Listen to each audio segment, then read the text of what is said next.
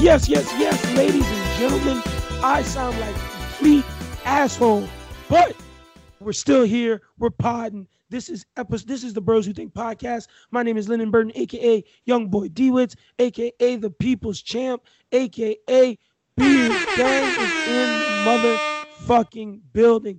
Yes, ladies and gentlemen, this is episode 133. The show goes on. I told y'all earlier in the week on Bros Who Binge I was sick. You're now hearing it, but I'm joined as always by my co-host, Mr. Doom. Doom, how you doing, my brother? I'm good, man. How you how you feeling besides your your voice? How was Oh, your week, man?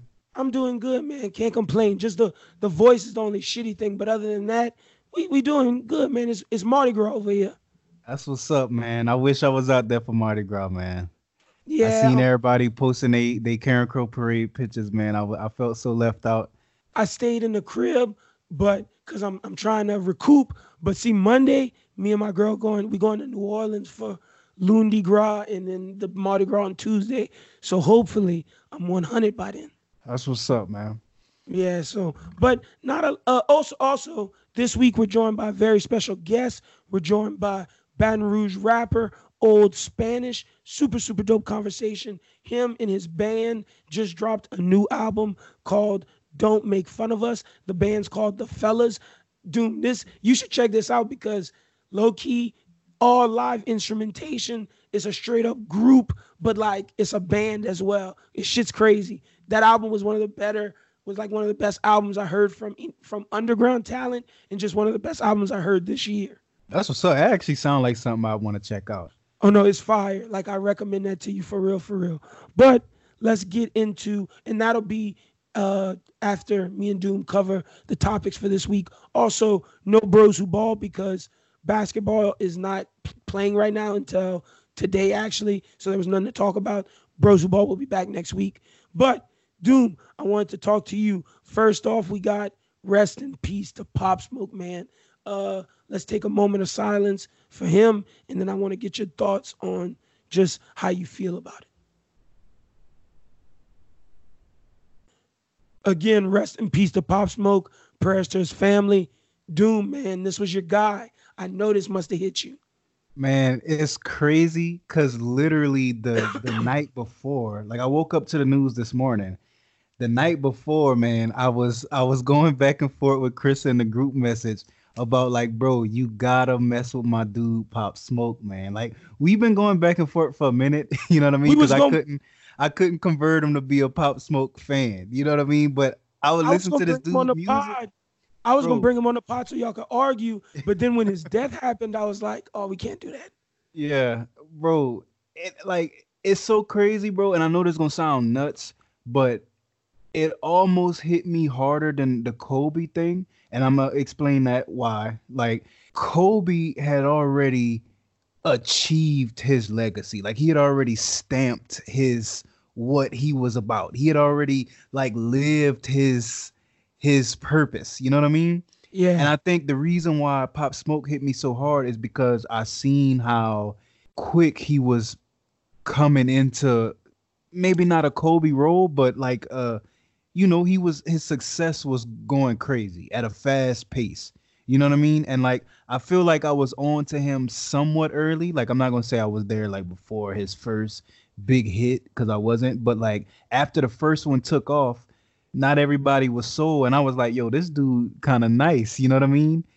And it just sucks that at 20 years old, bro, like I think back to when I was 20, and not that that's like super long ago. I'm only 27, but it's like I feel like oh, I was a I different person. yeah, exactly, bro. Like I didn't even have like, and not that I got it all figured out now, but it's like I feel like I got a totally different outlook on just life in general at 27. Like the growth that happens from your teenage, early 20 years up until you know you're 25, 26. Like you go through a crazy growth, crazy experience. You know what I mean? And like for somebody to not have that, especially somebody who was on the path to success, like somebody who would really be living life. You know what I mean?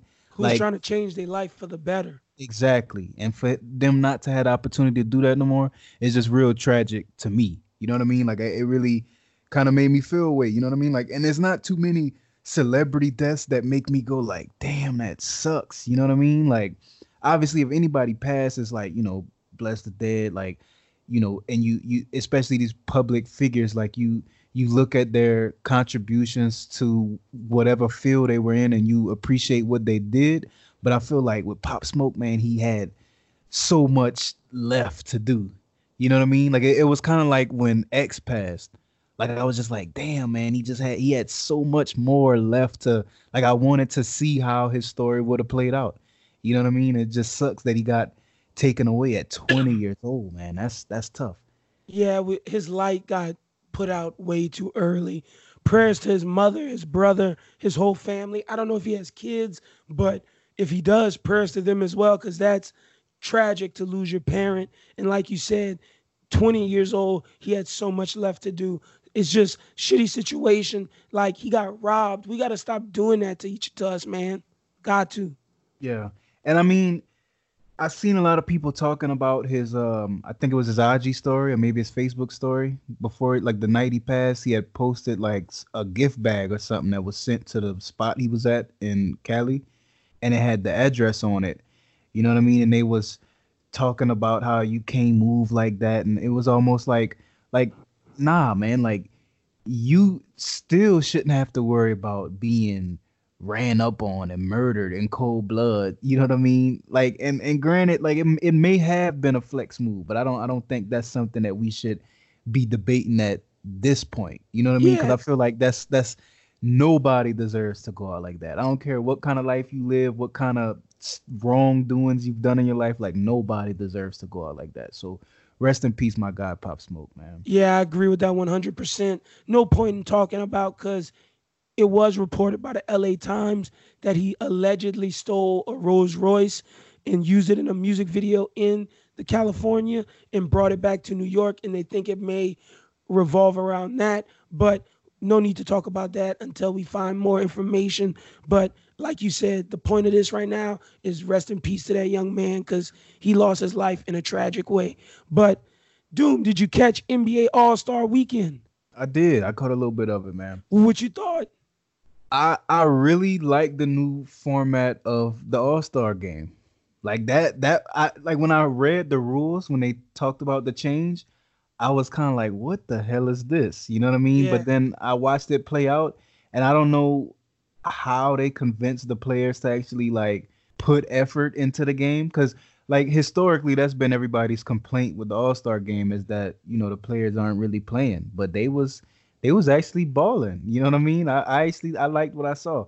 Everything yeah. outside of the dunk contest was great. you know yeah. what I mean? They was hooping, bro. It felt like a real pickup game. I wish they would do instead of how they do the draft on TNT, they should just straight up have all the players line up and then LeBron and whoever else is the captain pick in, at the game. So then if anybody gets picked last, it's like, okay, it's time for us to hoop now.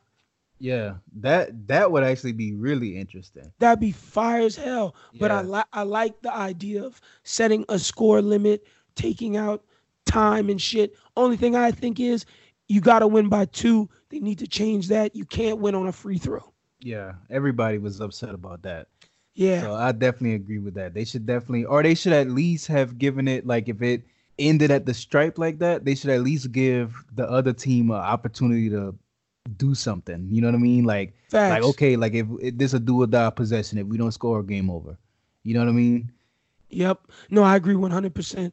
Also, the other stuff, love the rising stars. Zion looked incredible. It was like he he was just playing half-ass, but he was still just balling out.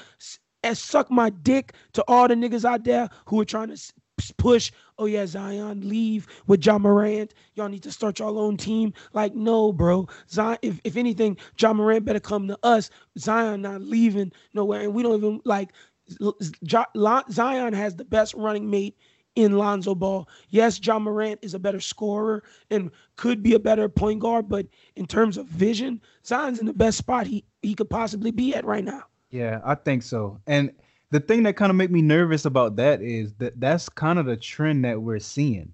Like we seen it with um with D'Angelo Russell and uh KAT, how they was boys and they teamed up. Like I think the league is kind of going to that. Like if if the organizations are willing to make a pair like that happen, and we obviously see that they got some type of chemistry on the floor. Yeah, So they I- used I to think- play AAU together. Yeah, yeah. So I, I think it's possible.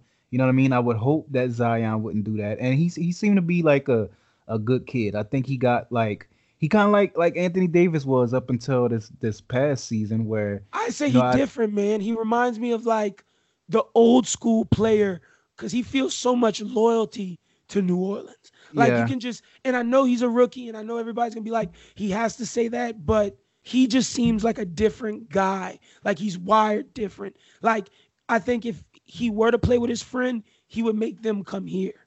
yeah.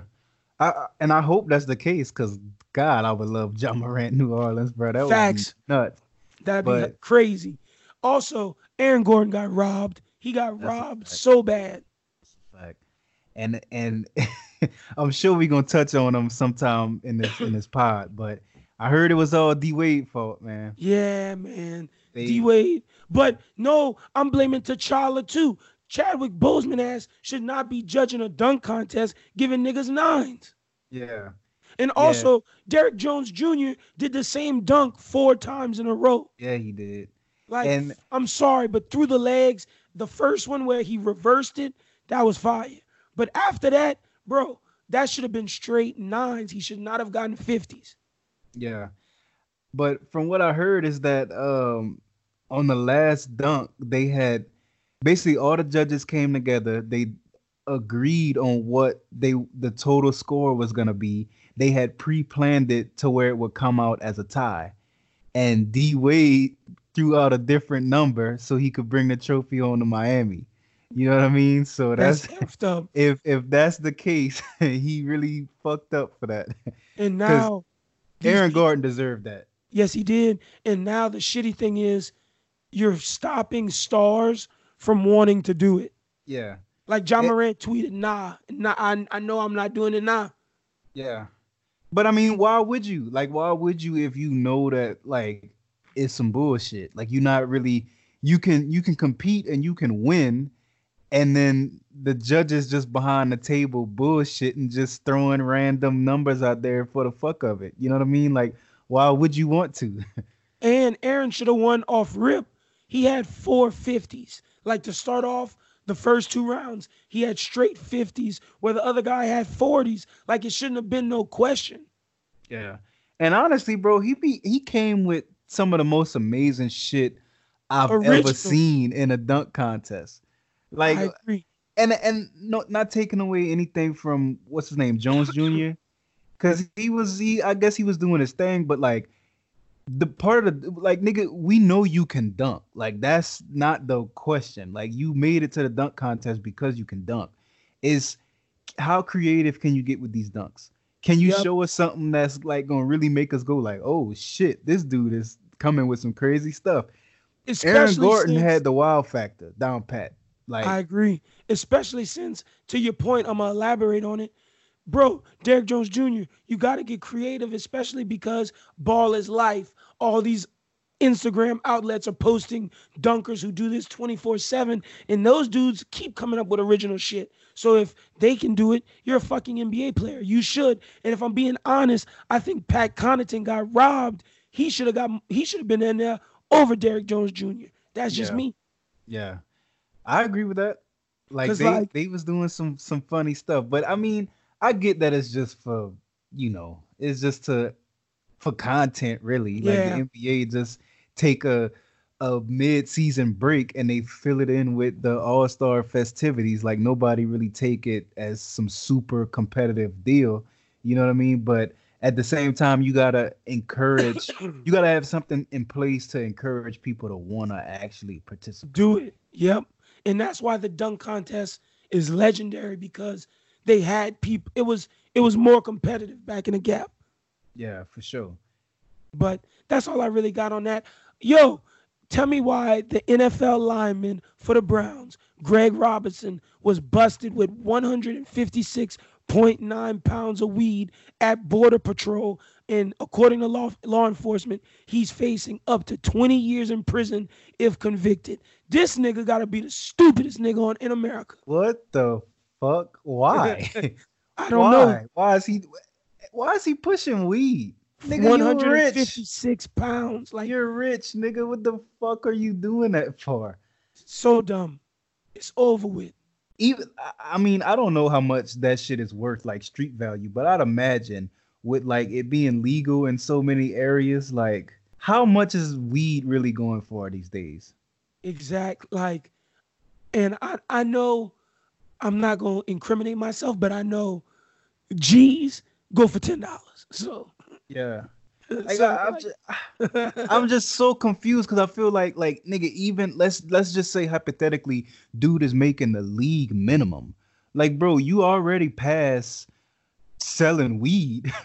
like Facts. you already above that. Like, why I, that don't make sense to me. I didn't hear that till you just told me, but oh yeah, damn, that popped that popped off today that's fucking crazy. And accord okay, so according to the docs, they were not re-entering the country from Mexico. Rather, they were trying to get from Los Angeles to Louisiana and hit the checkpoint on the way. Them niggas was trying to get that here. what, What the hell? the fuck is See, I didn't- with this dude? I didn't even know that until I, I'm reading the, the uh, TMZ article right now. Crazy. Look, he okay. He's made more than 29 million dollars in contract money during his NFL career. So this nigga's a millionaire. Why? 29 million at that. Like we ain't talking about somebody that got the little, you know, 500k contract and even that is a lot of money, bro. Like Yep. if we talking compared to the people who feel the need to push weed. Like these are the kind of people like nigga I got to hit a lick to keep a roof over my head. Like that's the kind of Yep. niggas that's doing that kind of shit. Like why? I don't understand, bro. He got a four-year, 21 million dollar guaranteed, fully guaranteed contract from the Rams. And then he was with the Browns. Browns told him, "Yeah, we're not re-signing you." That is insane, bro. Nigga is, was was a millionaire dealing dope. Absolutely stupid, fucking dunce ass nigga. But uh, you you go you go sit in jail, Greg Robinson. Uh, next up, Doom. We only got let's see, one, two, three, four, five, six, seven, eight, nine, nine days left in February. What the fuck is PartyNextDoor doing? I don't know, man. He need to hurry up. I don't know what up. he's doing because the song the Weeknd dropped uh, two nights ago. By the time you hear this, after hours, fucking um, amazing. Yeah, bro. The the Weeknd on his ass. Like That was the best song I've heard from the Weeknd in a, so long. bro. And I feel like it's purposely at this point. Like I know we talked about it before, but these dudes are an obvious competition. And all this is telling me is that if the week if, if party is pushing this back, is because he feel like he need to perfect something. He need to he's waiting on something to happen to improve the situation. Well, the, the Weeknd are just throwing out Lucy's, bro. That Fact. mean like nigga, I got clips. I'm The- ready. What you want to do? the rumor is he waiting on the Rihanna feature. yeah, man. Well, he he need to he need to tell Riri like, look, you got till the end of the week. Like, I understand Yeah. that's a big a big feature, but you over here like losing some of your fan base. Like niggas is getting restless, bro. Because if, if that was the case, just don't announce a date. Like I Yeah. never understood why artists do that. Like if you know your shit not ready, don't announce a date. And that's what everything, that's what content, like, that's the thing. Like, when niggas announce shit, it's like, okay, well, now it's like we're looking for it. You gave us February. You could have just said, I need to take some time, finish the project. It'll be out in the first quarter. First quarter, you got up till April. So, like, you gave us February, and if it's not here, we're going to have to hold you accountable. Yeah. And like I know I said this last week, but it's like music has moved to a whole different era. Like re- I feel like release dates in the past was like they had to be planned because you know you had to get with the distribution company, package your CDs, get all that shit ready, and you know like everything was on a timetable. But now, nigga, if you got a, a batch of songs ready to put out, you just upload that shit to Spotify and hit upload, nigga. Like, don't announce a date if it's not ready. Like you can literally decide the night before, like, okay, my project is in a good spot. We release it next week. You can do Yep. it the next morning if you want. Like, why if you not prepared to drop? That's the No, part I I don't agree. understand. I agree 100%. It's just sucks, man. Party, please, please, please let us see something cuz after hours right now is looking like that's about to be a fucking smash. It will, bro. Especially if he just letting these clips go. Like, I don't think you just dropping every single, like every lead song you had on the project. Like, I just don't see the Weeknd doing that. So if this is just like the throwaways, like yo, I'm gonna just let this one slide to give y'all a little something, bro. Party in trouble. This album about to be fire if this is what he just throwing out there. Cause everything he had up to this point that he dropped, I loved. Same. The Weeknd been killing it. And that's my thing. Like I love this this song more than Blinding Lights and uh was the other Reckless or oh Yeah. Heartless. It's uh Heartless. Heartless, yeah.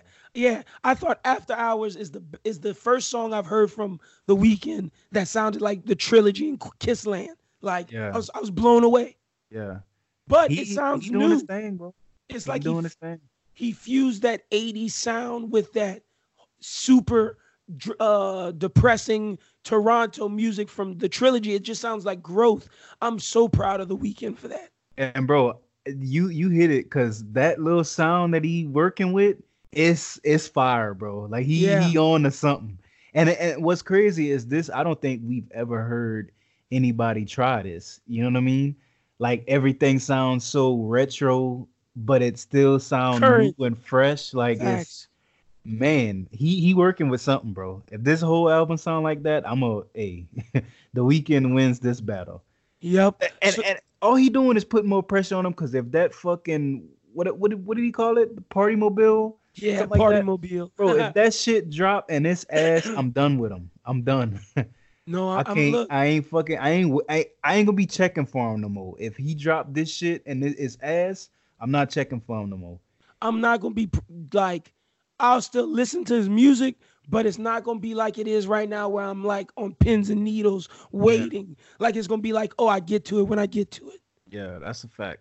And and he got to show me that he can make a smash without a Drake feature. That's Mhm. all I want. Drop one song, like bro, one song on a project. If you make one song where I'm like, yo, this is the coolest shit I ever heard, and it's not featuring Drake, then I'll I, I I'll consider even just that a success for his album.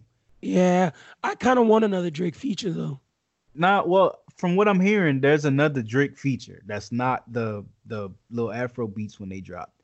So And I want that to be straight like R&B, toxic, Drake Yeah. and party. I hope so, because that's what I need. Yeah. But he got to show me he can do it without Drake. If he can, if he can do that, I'm in. I'm with you. Uh, Doom, are you walking back your Colin Kaepernick point? Because last week I, we talked about Cap being a clown, and then the day we, the day the pod releases, this nigga putting out a memoir book and talking like colonizer. He sounded like he got somebody just to write that shit for him, and it's like, oh yeah, nigga, you you you milking this. Yeah, that's exactly what he doing. I'm I'm I'm still with Cap, but the views I had on last week, nah, fam, you you out of there, bro. You doing You some clowning. because shit like My thing is, you want to talk now, do interviews for your book tour, but you didn't even want to talk when you were doing your protest and shit for the Yeah. foot in the football. It was that was my biggest complaint. Like, speak, stop letting these people do your narratives. And now six now six years later, you want to control the narrative. Nigga, get the fuck out of here. Yeah, and I think he realizing that people kind of moving off of him, especially after the tryout thing, and we kind of realized like, yo, you just fooling, like you doing way too much. Like once we kind of realized that, like, all right, nigga, like, cause I'm with you for supporting like social justice and bringing awareness to these kind of issues that's going on, especially within our culture. Like, and I think he did a good job of that. That's why I was with him so hard when all this stuff first started going down was like I felt like a lot of a lot of black people didn't really take it as serious as we should have. You know what I mean? Like I feel like everything is like a social media joke or it's like a not not not a joke, but a social media trend. Like I feel like everything is like we gonna be outraged and talk about something because everybody else is outraged. And, and that's why that's why Jay is so important because Hove said it. Like it's time to stop talking about it on the internet. It's time to stop kneeling. It's time to do something. Like like you said, yeah, that was great. You brought awareness to it, but what's after you bringing awareness? And he hasn't shown us anything for the after. Right, and that's that's my thing. Is like show me something that's not and I, I hate to sound like that because he has made a big sacrifice for the cause, but show me that you're not only in it for what's in it for Cap. Because I, I feel like now he's like tiptoeing the line between, okay, am I still with the original cause? Or am I now using my newfound identity to monetize or, or take advantage of people's emotions and beliefs. And I feel like he's starting to go toward the the second one. You know what I mean? Yep. Where he's like he's using the fact that he's like the face of this like one of the biggest issues in America right now. You know what I mean?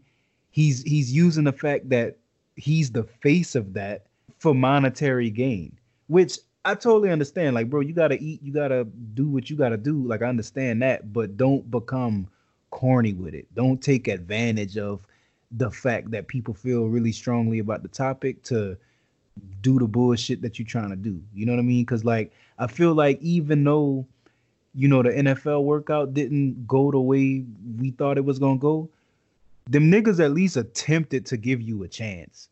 And you slapped them in the face. You know what I mean? Thanks. So now it's about something that's totally different from all that. You know what I mean? Now whatever happened, that's that's you. You know what I mean? And then the shit with the XFL, I'm like, bro, if you really wanted to play football, like, what better way? Because no cap, bro. I've been watching a lot of these XFL games, and these these niggas is trash. Like Cap would have yeah. lit their ass up, bro. And like, what better way to get back to the NFL if you throwing eight touchdowns, six hundred yards a game? You know what I mean? Like, because niggas, will, niggas no will be question. on your line. Exactly. Yeah. There's there's literally nothing to debate if you still got it or not. Yeah, no, I agree. It's it's a shame, but I just wanted to get what you thought on that. Uh, Doom, I just wanted to say this story because I thought this was crazy. So a patient, a woman was getting, she had a tumor in her brain, and they did surgery to remove it. But while they were removing it, she was playing the violin. Isn't that fucking nuts? To make sure she remembered how to do it. Yeah, that is nuts. I didn't I didn't know you could like still be alert and moving while you having surgery on your brain. I know, right? I didn't know that was even possible. Yeah, that was that's the wild story of the week that I just want to throw out there because that shit blew my mind. Like, how is she like they're touching your brain and they're working on you? How are you playing the violin? Yeah, bro. Just think about how nuts that would be to be awake while your skull is open. Oh, that would that I would be that would trip me out so bad. Yeah, bro. I don't think I would even be able to do it. I'd have been like, no, you know what? Neither. Put me to sleep. Violin. Put me yeah. to sleep, dog. she must have really loved playing that violin. No, that's like a passion. So I get it. Like it's just crazy. Like, but kudos to her. That's that shit is nuts to me that that was like able to be done. Uh, I want to ask you, uh, do you co-sign because Future, when Lori Harvey breaks up with him, it's gonna be a sad, sad day. This nigga put saying he make as much. Uh, I'm with. He made us. He made a Steve Harvey bar where it's like, you call me daddy, I make as much money as Stevie. Yeah, I see. I heard that, bro. That that shit is nuts. Yo, and what's crazy is I I seen everybody talking about it when they first got together and shit, and they pulled up like this old interview of like her and her mom sitting down talking about um like basically how to respect yourself as a woman and never fall for these dudes that'll take advantage of you and treat you like trash, like rappers and entertainers and all this shit. And Steve Harvey was talking about it. And this is like at the time, it was long before like she was young. She was like 16 or some shit at the time. And uh it it just made me kind of think like, man, Steve can't be cool with this whole situation. Fuck no. And I oh. think taking a personal stab at him, Steve might set it off, bro. like real shit, bro. Like I cause I, I don't know like if you listen to his morning show. Not all like, the time.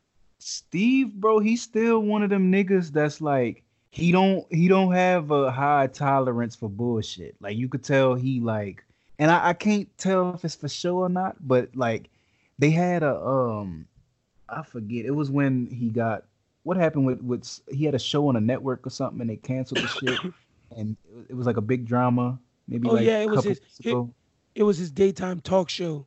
Yeah, so they released this clip of him like going off on some dude that was on the staff and Steve is a gangster, bro.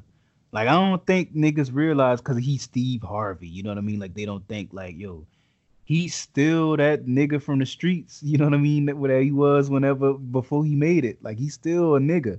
I I think he might have some problems with Steve. Don't let his age fool you. Like I don't think Steve just gonna tolerate the disrespect. Yeah, that shit is crazy. Like I get you're trying to make clicks and whatnot, but like if you seriously care about this girl, why would you do that? Yeah. That but that go to show me that like all the speculation about like basically future using her to stay relevant and all this shit, that shit is true. Like cause I feel like anybody that you care about, you wouldn't just take a shot at their daddy. You know what I mean? Like I ain't about to take a shot at my old lady dad for no reason. You know what I mean? No. Like especially and not even just on the tip of like I don't want to disrespect the dad. It's like nigga, you disrespecting your girl. girl. You yeah. know what I mean? Like you disrespecting your girl, taking a shot at her dad, even though that's her stepdad. Like, come on, bro. That shit is mm. wild to me. No, I agree. Like for example, I was on Facebook because Drew Brees is coming back to the Saints. I don't think he should because, bro, you're too old. You can't throw the ball past 40 yards. We need a quarterback that can move the ball down the field. I, I said that on Facebook, and my girlfriend's dad commented, bruh.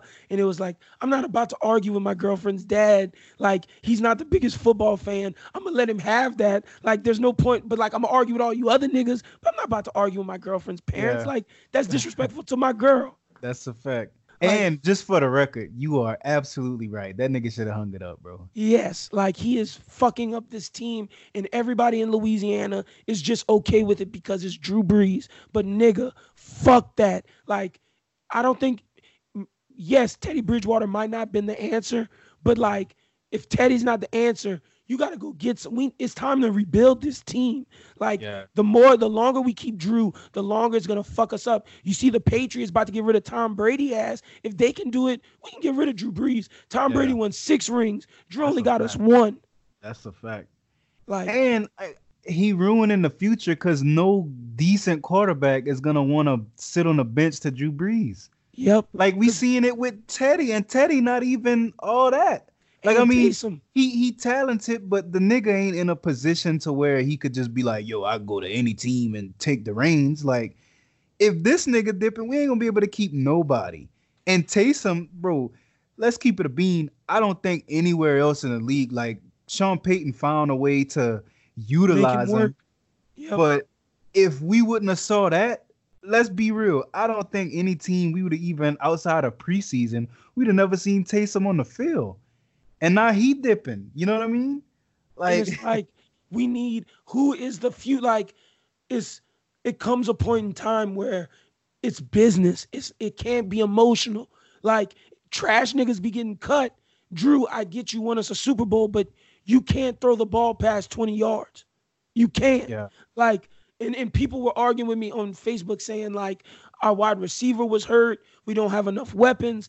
Okay, give him the weapons, cool is how's he going to get the ball past 30 yards? Like the defense knows he can't do that, so they play up and stop the 20 yard passes. And it's like, yeah, Michael Thomas might have had a broken hand, but Drew Brees was couldn't get the ball to anybody else. And it's like, bro, he could have he did it in the past. Like, are we gonna spend? And then the thing is, we pay him so much money. How how much money realistically can we spend on getting him extra weapons when we gotta pay Kamara, we gotta pay Marshawn, we gotta pay uh we pay Michael Thomas. It's like, bro, we need to get a young quarterback. Yeah, who doesn't a, cost much.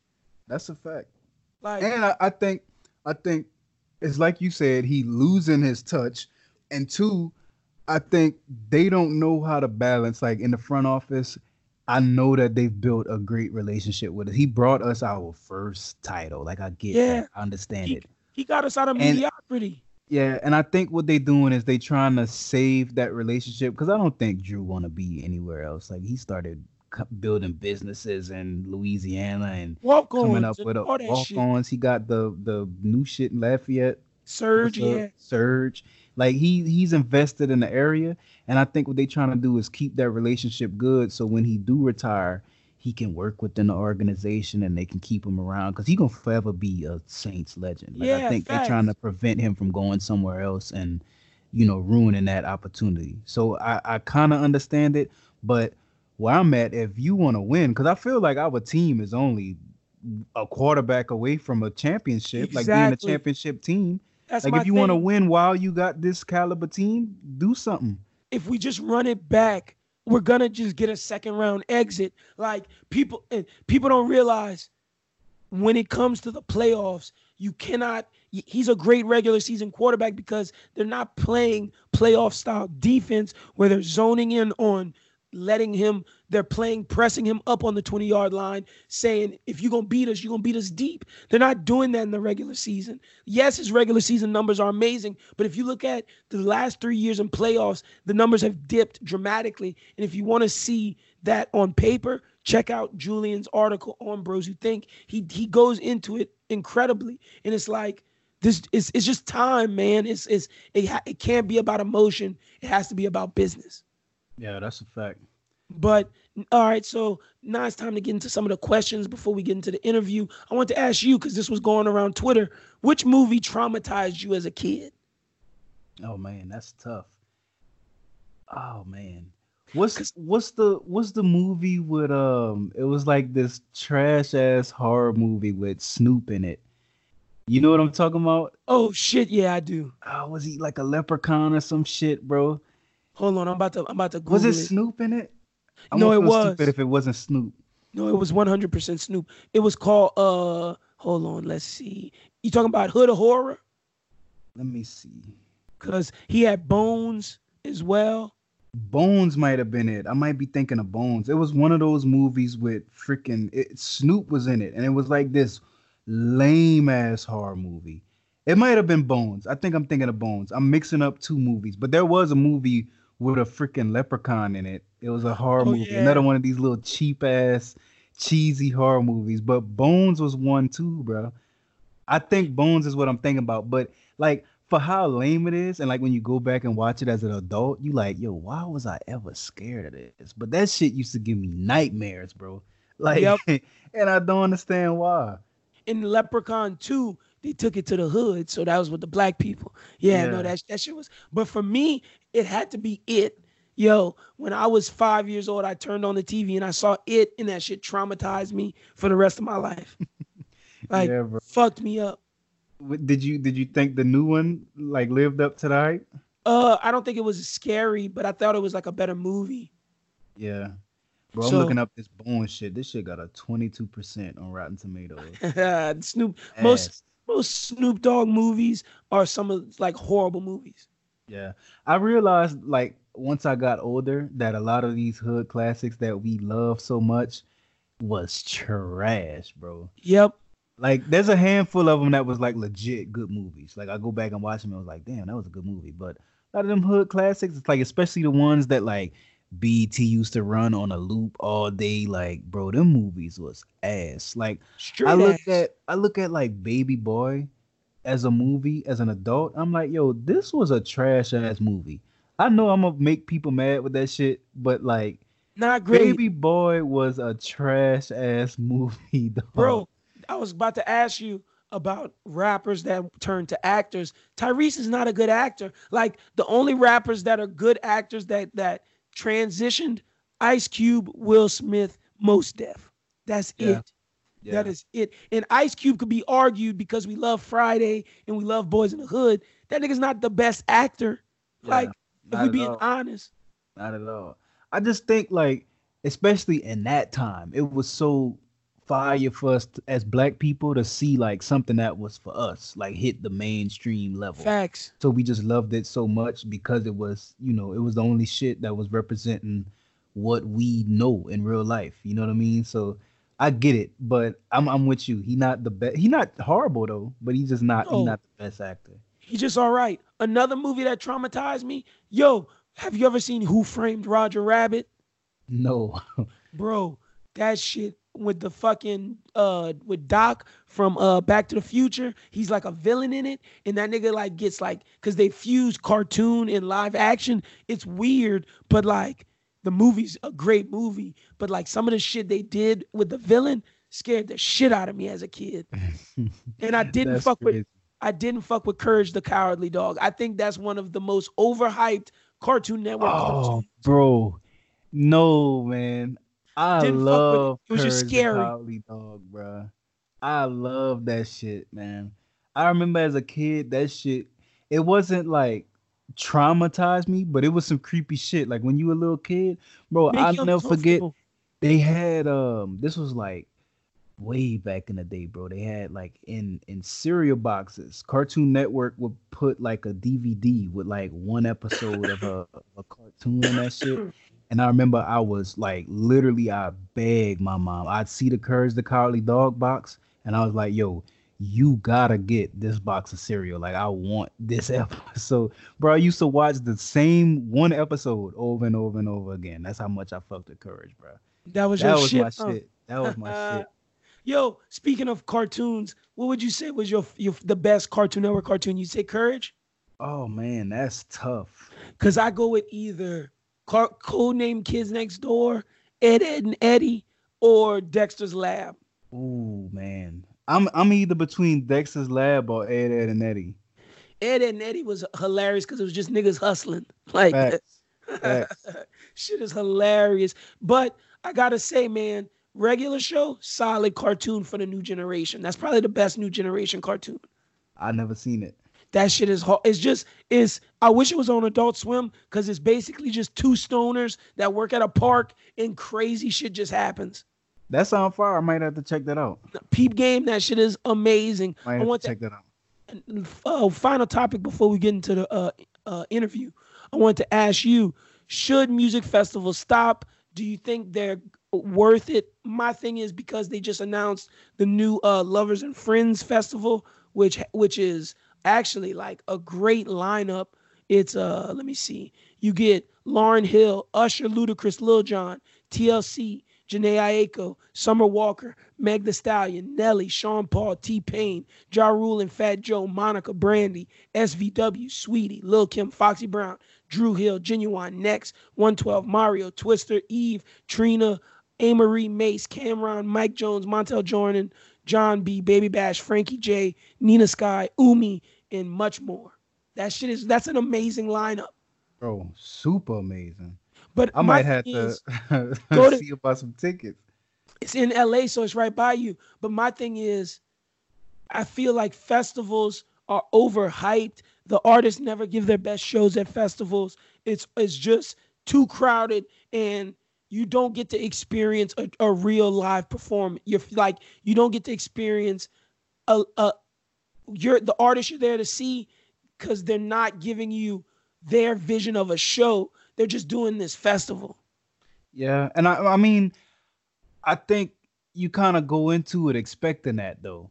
Like mm. I know especially out here, like if let's say at one of the the clubs out here, like if I see one of my favorite artists doing a set, I'm not expecting like their real set. You know what I mean?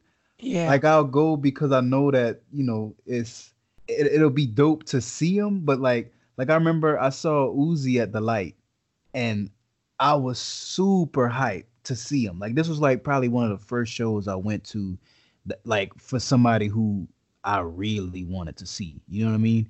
And I would initially I was upset because he only did like maybe say like seven or eight songs, but he did this weird thing where like he would do the hook and a little bit of the verse and it would mash into the next song and his set was maybe 30 minutes if that like I'd say maybe 20 to 30 minutes tops and it was like super mashed up into kind of one long song of all his hits and shit but it was like I kind of expected that it wasn't gonna be an actual show. So I think when you go to the hmm. festival, you kind of going for the festival vibe, and it's kind of okay. cool because you see all of your favorite artists in one spot. But you kind of know that they're gonna give you a festival set, Like it's different from like if you go to like a full blast arena and it's not really so See, much yeah. focused on just being fucked up and vibing. Like because that- I, I love arena shows, man, because you get to know the artist you're there to see. And it doesn't have to just be arena, it could be House of Blues or just a, a venue with one artist, the openers, and their interpretation of how they want to portray themselves. That's where you get to see if an artist is truly a great artist in those moments of you in the crowd watching them present to you their music in the way they want to. Like, I feel like those shows are just more intimate. Yeah, that's a fact, bro.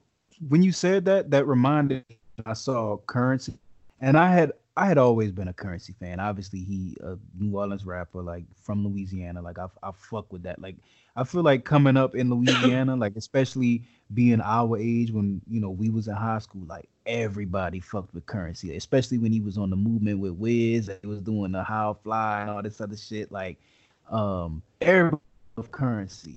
But I found like a way crazier love for Currency after going to his live show because I'd never seen Currency live before. This was like maybe like three or four years ago. But once I seen him live, bro, like this dude put on the best show I have ever seen in person. Like still to this day, I don't think I've ever been to a show that was as crazy as that. See, Like it it changes your perspective of the artist. yeah, and it was super intimate, bro. Like I remember going in there, everybody was getting kind of pissed off because before the show started, they were saying like, "Oh, he's coming on at this this time," but he had like guys that was opening up for him. So the story was, from what I heard, was that one of the opening acts was running late, but I guess Currency was like, "Nah, we gonna give him his chance to come." Like, fuck that. We waited for the opening, and it was some like local Vegas rapper that nobody gave a damn about. Like he was trash. But that's respect, though. Yeah, Like I respect currency for that because he didn't have to do that, but he- exactly. he, wanted to give that dude his shot. Exactly. So dude came on and he was telling everybody to light they weed up and shit, cause you know weed legal out here and shit. And this this was around the time when they first made it legal, cause this was only recently that they legalized for recreational use here. So everybody lit up, bro, and picture the whole venue was just full of smoke. The fucking fire alarm went off because there was so much weed smoke in the building, and it started interrupting, you know, the whole show. You know what I'm saying? So I remember Currency came out and he was like, "Man, it like we can't the audio fucking up because the alarm system going off." But he was like, "Fuck that, we gonna rock anyway." Dude started his show off a cappella, like no beats, no nothing. Like he just was rapping a cappella, bro, and killing it. And it was the hardest shit I ever heard because he was he was performing like some of his legendary ass songs, bro. Like I'm talking about the shit from How Fly, all the old shit from like when we was in high school, bro. Like the real shit. Like you got to be a real currency fan to know. He just doing them bitches a cappella. And then the music finally came back on and he gave the craziest show. Dude was like in the crowd rapping. Like he came off the stage and was just walking around the venue in the crowd rapping. It was the craziest shit I ever saw, bro. that that and show. see, that's what makes an artist from just a typical artist to a legendary artist. That's why I don't like Future as much as I used to. Saw him live, fucked it up. That's why Drake will always have a special place in my fandom because when I saw him live, he was better than I thought he was. Like seeing him live, I, I loved his music, but seeing it live changed everything for me. And I think that's what I'm getting at with this festival stuff. Cause like when you see someone intimate in a show, it just changes your perspective of them, whether good or bad. Like, for example, Post Malone saw him at Voodoo. Like you said, I went in with the expectation of this might not be the best show, but his voice sounded like mine does right now. And I was like, bro, you shouldn't have even came on. And it kind of took Post down a notch. Where with Future, that nigga just raps over the over the song, and it's like, bro, you're not putting no effort into this. You just up there, no, no, no, no, no, no, no, no, no. Like, nigga, do something Yeah. else. Yeah. And that that shit is trash, honestly. Like I I couldn't even cuz I'm not to say Uzi was like that, but he was like that. Like he had the song playing in the background and he just fucking ad-libbed his song and it was like it was cool to see him Cause I ain't gonna lie, he was very interactive with the crowd, but he wasn't necessarily performing. So I didn't leave with the same feeling like I felt with Currency. And granted, Uzi was in a much bigger venue than when I saw Currency. Cause like I swear to God, Currency got off the stage mid show and just started shaking everybody hand while he That's was rapping. Like dude came up and just dapped me up like I was one of his niggas. And it was so wild, is because like when he came down, I expected everybody to like rush him and go crazy. Like, but he just such a cool, like laid back ass nigga His that fans know. nobody, yeah, nobody did that. Like everybody just shook his hand and let him keep vibing through the crowd. Like nobody was fucking with him or acting like a crazy fan. Like niggas was just like, yo, that's my partner. You know what I mean? Yep. And it was it was it was it was love in the building, bro. Like I feel like everybody was bonding. Like you ever been in a spot where the, the like everybody had the same vibe. Like you didn't even know the niggas next to you, but you was cooling with these niggas. Like they was the best friends you ever met in your life, and you don't bro. even know him, bro. Like that's that was the kind of situation that was in that venue. Like his show was fire. The only time I've experienced that was at, a, uh, funny enough, a currency show in Lafayette and in that Drake tour. I swear, the first time the Club Paradise tour when he came to New Orleans with Kendrick and Rocky, I when he when it was Take Care, I swear every person in that building was just like, "Yo, this guy's the he's the man." Like, and it was just like, "What the fuck?" Same thing with the Nothing was the same set. It was just incredible. But that was just my thing. Like, I don't know if how much longer festivals should last. Yeah. I mean, I don't think they'll be around forever. I feel like eventually this whole little vibe that we got, because I feel like it, it it's kind of trendy. Like people just go to them because of, oh, I can just be fucked up and Yeah. do mollies and X and just and vibe smoke out. weed like, outside. Yeah. I no. feel like that that kind of vibe is gonna die eventually. People gonna realize that we paying a lot of money. to see that's- mediocrity. Yeah, yeah. Exactly. No, I agree. Doom, uh, I'm gonna transition in the interview, and then after after the interview, me and you will give our socials. So with that being said, let's jump into the interview with Old Spanish. I'm super super excited for you guys to hear this. Let's get into it right now. All right, ladies and gentlemen, at this point of the pod, we are bringing in our special guest. Joining us is hip hop artist from Baton Rouge, incredible musician. We're joined by Old Spanish. Old Spanish, how you doing, my brother? Pretty good. You just made me feel really nice. no, bro. Like I really enjoy. Like I like I told you off air. I don't bring people on this show that I am either not a fan of or respect what they're doing or think they have a talent or they're bringing something to the public that I appreciate. Like I'm not just gonna bring on somebody, and this is not me talking shit or anything, but if you ask me to come on the pod or if or if if people suggest you and I don't necessarily like your music, I'm not gonna ask you just because I don't want to give a fake interview. You know what I mean? I genuinely like your music. Thank you. I like your interview voice. Oh, thank you, man. Sounds really nice. hey, the radio got, got something right when they hired my ass. But let's get into it. I wanna uh, what should I call you? Old Spanish? How how we doing this? You you can call me Peter or Spanish or I'm gonna call you Spanish because I'm not gonna call you your government name because you all Spanish, man. We Yeah. doing we doing this right now, and I love I love your name that you don't stray from your your uh your, your culture, and your heritage. Yeah. Technically I'm not Spanish, I'm Hispanic, so that's kind of a lie. But uh my friend Max, our friend Nella Zam, he calls me Spanito. What uh what part of what part of uh, Latin America are you from? I'm from Ecuador. Ooh, I'm from Manta, Ecuador. right on the nice. coast, yeah. Have uh you been there a bunch? Um I left when I was like 4 and then I visited me like 5 times. Do you and I love this is my favorite part about doing these things is getting the side conversations. Do you miss it? And do, what's the difference between America and there? Fuck yeah, I miss it. I love it. I'm gonna die there. Like I'm Real? Gonna, I'm good. That's where. That's You wanna live, That's okay. the end game. Yeah. Uh, the big difference is, it's a third world country. Yeah. A lot of lot of stray dogs. You know, not that many white people. Yeah. A lot of Hispanic people. A lot of Ecuadorians. Like everywhere. Um, every car is stick shift. Ooh, okay. So you know you know how to drive a uh, manual. Fuck no. Fuck, okay. Man, I get there. We take a cab. Somebody else drive me. Fuck that shit. That's fucking awesome. Well, Well, one of my first my first job in high school was uh or my second job. First job, I was a valet attendant. I was 16 and I did not know how to drive shit.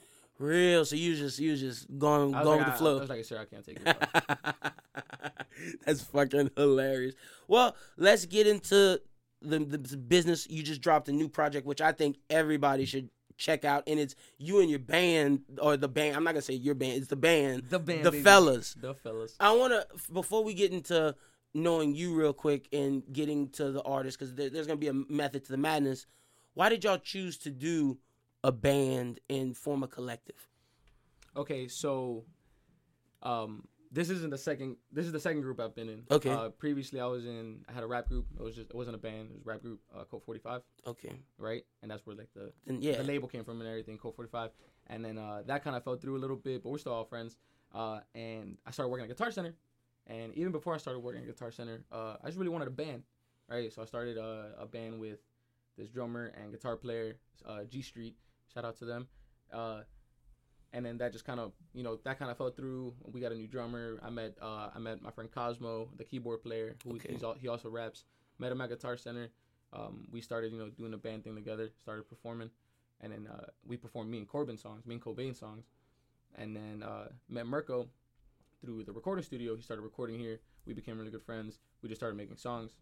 Uh, and eventually we came up with the name the fellas because we would always say, "Who are y'all with?" And like, "Oh, I'm with the fellas." fellas. Yeah, You know I love that name. Yeah, shit, yeah. It's very relatable. Shit, yeah. And then we we started performing, um, you know, with the band and everything. And Mirko started opening for us, like at different shows at the House of Blues. He got a show there with us, like separately. Didn't But y'all do Houston too? Yeah, we went to Houston. and I saw that. So we traveled there together, and he would open for us, and I would be in the set, and we would do like fucking, we'd turn the fuck up, and then the band come on, turn the fuck up again, and eventually, I like, well, I mean, just be in the band. Yeah. And then so we um whenever we were finishing the album, we didn't even know we had an album. We just I was just looking through the files, you know, I'd be always be on my computer looking at like what, Yeah. what the fuck is going on with everything.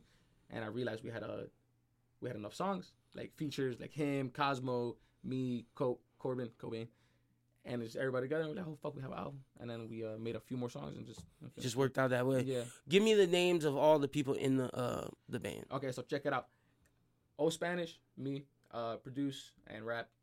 Uh, Cobain sings, raps, fucking somehow produces, and he records himself like his solo stuff. Cool, cool. Cosmo the one, he plays keys, produces, and raps really fucking well. Yes, he does. Um, got Marco Hendricks, like the studio, like the definition of a studio rapper. He and he, yeah, I, I gotta give my boy Miracle his props because that's my fault why he hasn't been on the pod yet. I, I take full responsibility, but like when I heard his first project that I heard, I was like, yo, this dude can spit. Like straight up, this dude can rap. Shit, yeah, and that's I'm actually at the end of that project, Yes, you are. Red Bean, and that is one of my favorite albums. No, I, Like, I, I Mer- Merkel kill- absolutely kills love that it. shit. So do you know like studio musicians like in a big studio they'll have a drummer there a guitar player just waiting to like add shit. He he could be hired as just like a songwriter, just like at, do the that. studio and just sit there and just You crank can- out hits. Crank you out hits. you, know can hear it from his from like the uh the bars he spits and just the tone of his voice and saying? He's like, everything. he knows he knows what the fuck he's doing, son. He, 100. we even just made a reggaeton song, like a Spanish song that we need to finish. You're have Um, to show me that when we get out of here. Let's see. We have uh, Rachel Ray with two R's. She's a singer. Si- Great Right, singer. Great singer. Uh, Cosmo writes all of her stuff, um, and then she comes in and sings it, and she fucking kills it. And um, who else? Dalton Hamilton. He is in one song. He's in Darkest Crypt. Yep. He is our guitar player and producer. He produced that song, but he's really busy with a kid and work and stuff. So we're essentially gonna get successful and come back for him. So the people won't be able to see this, but if I'm looking at y'all's album cover, it goes Mirko at the bottom with the beanie, you old Spanish to the right of him if you're facing the picture, Cobain to the right behind you. with a banana. Who's the to the left with the dreads? Okay, that's Cosmo. That's Cosmo. Yeah. To the left of him, is Daniel Nelson. He is our bass player. And if you heard the song Twin Size Life, don't make Yep. fun of that's him. okay, And then the other dude is the drummer Chris. and that's okay, and then uh, Ray, uh, Re- uh, how do you- Rachel. Rachel, Ray Ray. yeah. Ray Ray. is is the female in the picture. Awesome, dope. All right, just wanted to let set the stage for when we talk about the fellas and who they are. Give it, give everybody just a little bit of info. But let's dive into you, old Spanish. What got you into music Okay. specifically, hip hop, and just give us a little bit of your background story, just your your origin story, to, s- so to speak. Okay, I'm gonna make it kind of not short, but I'm gonna try to condense it. Okay, uh, grew up in Metairie. Eldest brother was about like 17 or whenever I started listening to music, so he influenced my music a lot. Okay. A lot of uh, my the first kind of music I listened to was reggaeton, which is Spanish rap, yeah. right? And then my brother turned me on to American rap, you know, Biggie, fucking Nas, old school shit, right? Uh, I was like probably 12. I'm not really good with time, but I was little. I started playing guitar. Started taking guitar lessons for a couple years. Um, in high school, I, I, I formed a, a really bad rock band with my friend Brock and Zach. He played bass and drummer and stuff. And I had a synthesizer, fucking garbage. it just sounded terrible, right? And then I started producing by myself. I got a drum set and a synthesizer. And I, with my synthesizer, I, I started recording on GarageBand. Okay. And after that, I just started producing on GarageBand. And then I was like, I want to, I want to make hip hop. I want to be a producer. I don't want to go to college. Came to Baton Rouge, went to school, dropped out, kept making music, um, got better at it, got more shit, and then just kind of kept at it.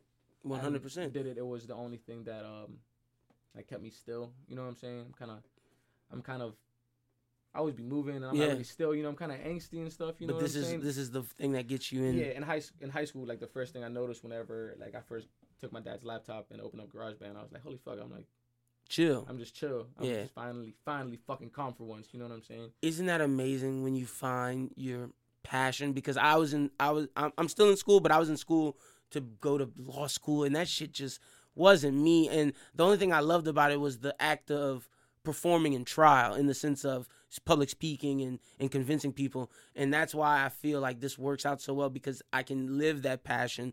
And talk to me about just when you found that making music. Did did it give your life a sense of oh, I found I found my thing. Yeah, finally something, man. Uh, I remember when I first decided I was gonna rap and start producing and stuff. It was me, and my eldest brother. Yeah, me, and my eldest brother did a half marathon. Ooh, And nice. then when, when we finished that evening, me and my middle brother, my eldest brother, we did shrooms. It was a great fucking Yo, day. Great holy fuck- wait, holy! I can't day, let dog. you.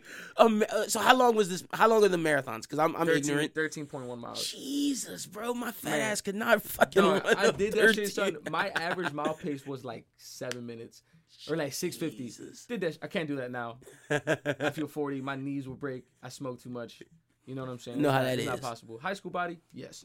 And then, so we did shrooms that day, and then me and my brother were freestyling in the whip, smoking a blunt, and I was like, I mean, This is me. this is cool. I like this. I mean, there ain't no other way. You know what I'm saying? I'm, I'm gonna figure something out, and um, somehow I just ended up being an engineer and stuff like that, and then that just came along with everything. And I think that makes you a better artist in the sense that you know how to produce, you know how to engineer, you know how to write. I think that makes you a versatile, what's a Swiss Army knife of sense. And because no matter what, you'll be able to make money off of your passion, whether it's studio sessions, whether it's making beats for other people, whether it's your own music. And I think that you can hear that quality in the album. Uh, don't make fun of us. I I was about to say don't, Don't play make us. fun of us. Yeah, I love that name, and we'll get to all that. But who are some of your influences in the sense of when you're rapping? Who are some of your favorite rappers that that when you heard these people, I was like, okay, this is what I want to do. Okay, Earl Sweatshirt off top. Solid pick. Just like he was, I was like, okay, that's how I want to rap. You know what I'm saying? yeah. Um, Mac Miller, Rest in com- peace. completely. I can't even listen to him. Me, Like I'm so happy I met someone who I said had- I can't listen to I, it anymore. I, I dead ass like my friend Max. I was talking about Nelizam. He called me while I was at work. He texted me saying Max dead. Like, what the fuck you talking about? Wanted to. That, Straight dead ass cry, dog. Yeah. And this was after experience like family loss and stuff. And I was like, I can handle fuck anything now. Mac died, lost it, son. bro, I, I can relate to. To me, the only celebrity deaths that have affected me personally, Kobe Bryant and Mac Miller. It's like like one hundred percent. I don't even. I was whenever he died. I don't watch basketball. I don't. Yeah, I don't care about basketball at all. Kobe died. That hit. sad man. It's that like hit hard, son. And his daughter. That hit hard. That super super sad situation. So we got Mac Miller, Earl Sweatshirt. Anybody Um, else? I always wanted to say Biggie when I that's how I tried to be like the most when I was Mhm. like first starting off, but that just kind of it just kind of faded. You know what I'm saying? Yeah. Nobody can't sound like Biggie. He's one of he's one of one. um, who else? Who hmm, who would you say? I feel like that's really much it. That's that's pretty much it. I, I listened. I used to listen to a lot more music than now. Now I Not just just your your just stuff. make music and whoever I'm recording, like I would listen to their music and like it. You know what I'm saying? Lo- local people. But you can hear the the Mac influence and the Earl Sweatshirt, and I even say to the extent of the Biggie influences in your storytelling and the way you put about funny lyrics, and when you when we dive into the project, you can hear that type of stuff in there. So I really fuck with that. What would what would you say was the first project you released? When would you say you started releasing music as like, all right, I'm Old Spanish, the artist, and like I'm gonna put these this music out for people? Okay, uh, I had a few names Okay. prior to Old Spanish. Because I checked your SoundCloud. Like I, I, SoundCloud uh, surfed, and Yeah. there's a bunch of tracks there, and I was no yeah, project. So um, the old the first project under Old Spanish was called Old Spanish. Okay. I had bought a bunch of CDs and a bunch of sleeves and drew like um I've always wanted this- this as a tattoo. I drew a laptop with a keyboard and two speakers, Ooh. like a little mini studio. Just Yeah. I drew it on a bunch of fucking things, and it was just a Sharpie version. It was pretty shitty, uh, and it was really bad. The the album itself, I had maybe a few songs. I had a song called "Ill" in it. and It was like nobody nobody fucking heard it. Nobody heard it. I put it on SoundCloud. Blah blah. It's, it's not on there anymore. Then um, right after my dad passed away, I released a project called Mop and MOP because my hair looked like a mop. My hair was Ah, like all like weird, so it's Mop. And that's when I was like, okay, I'm making music. Still wasn't good. Had a few songs maybe that are on st- that I put on Spotify. Um, Real quick and Meta Knight are two songs from that old ass project. Smash Brothers fan, I take it. Yeah. Meta oh yeah, yeah, Night. shit, yeah, Yeah. 100 percent, dog. My brother got a smash tattoo on his back. Lit. Yeah, shit, yeah. Uh, what was what was I saying? Fucking You talking about you release Mop after you? Oh yeah, uh, yeah. yeah. So Mop, and then that's the that's still on SoundCloud, I think. And after Mop, I started working with Cult Forty Five, and we made we dropped our album, and that album is still is on Spotify, I think, Okay. and it's it's a really good album. It's called Cult by Cult Forty Five, C U L T period, and that was I produced the whole thing. That was one of my favorite projects. Um, and right after that, I released Old Spinach. And Old Spinach, um, the song Lo-Fi is in it. The song Lawn with Smooth Cat. I have a song with Frank Marcelino and Saze. There's some local artists. Um, I think that's some of the stuff I checked out on yeah, SoundCloud. it's a yeah, it's that cover right there. Yeah, the okay. spinach. Um, I love that project. It's it's not amazing, but it low key changed. Um, Your sound. not just the sound. Yeah, it did change my sound because I realized what people liked, uh, like what kind of style they liked. Everybody really liked the song "Lo-Fi." The music videos, people really like it. I love performing it. But that kind of that album kind of um, it changed how every how I saw how everybody saw me as a rapper or as a producer. They're like, okay, he's actually rapping now, and it that kind of changed the course of everything. I'm like, okay, I'm doing this now. Like I, I can see the progression. I'm gonna just keep going, and like even if there was doubts or like months where I didn't write or anything, I still like kept at that shit. You know what I'm saying? One hundred percent, and and I think from hearing hearing you tell me this, and from hearing this stuff off of Old Spinach to now, I can see the transition, and like I can see the growth in the building, and that I want to ask you because not to get too personal, but I want I always like to use moments that people say to teach, and I feel like you have a specific story in the sense of how was losing your father how did that impact you and your music Oh man, that was some bullshit. so he died just uh like an accident, right? It just kind of it was a construction accident. It just happened out of nowhere. You know what I'm saying? And it was in the midst of my grandmother dying, and right after my grandfather died, and then my fucking cat died, and my dog died. So, Oof. so my bad to just open up that no, it's cool, dog. I'm, I'm, I'm, I'm okay now. You know what I'm saying? I'm, Yeah. I'm finally like, okay, it happened. Shit happens. Gotta keep going.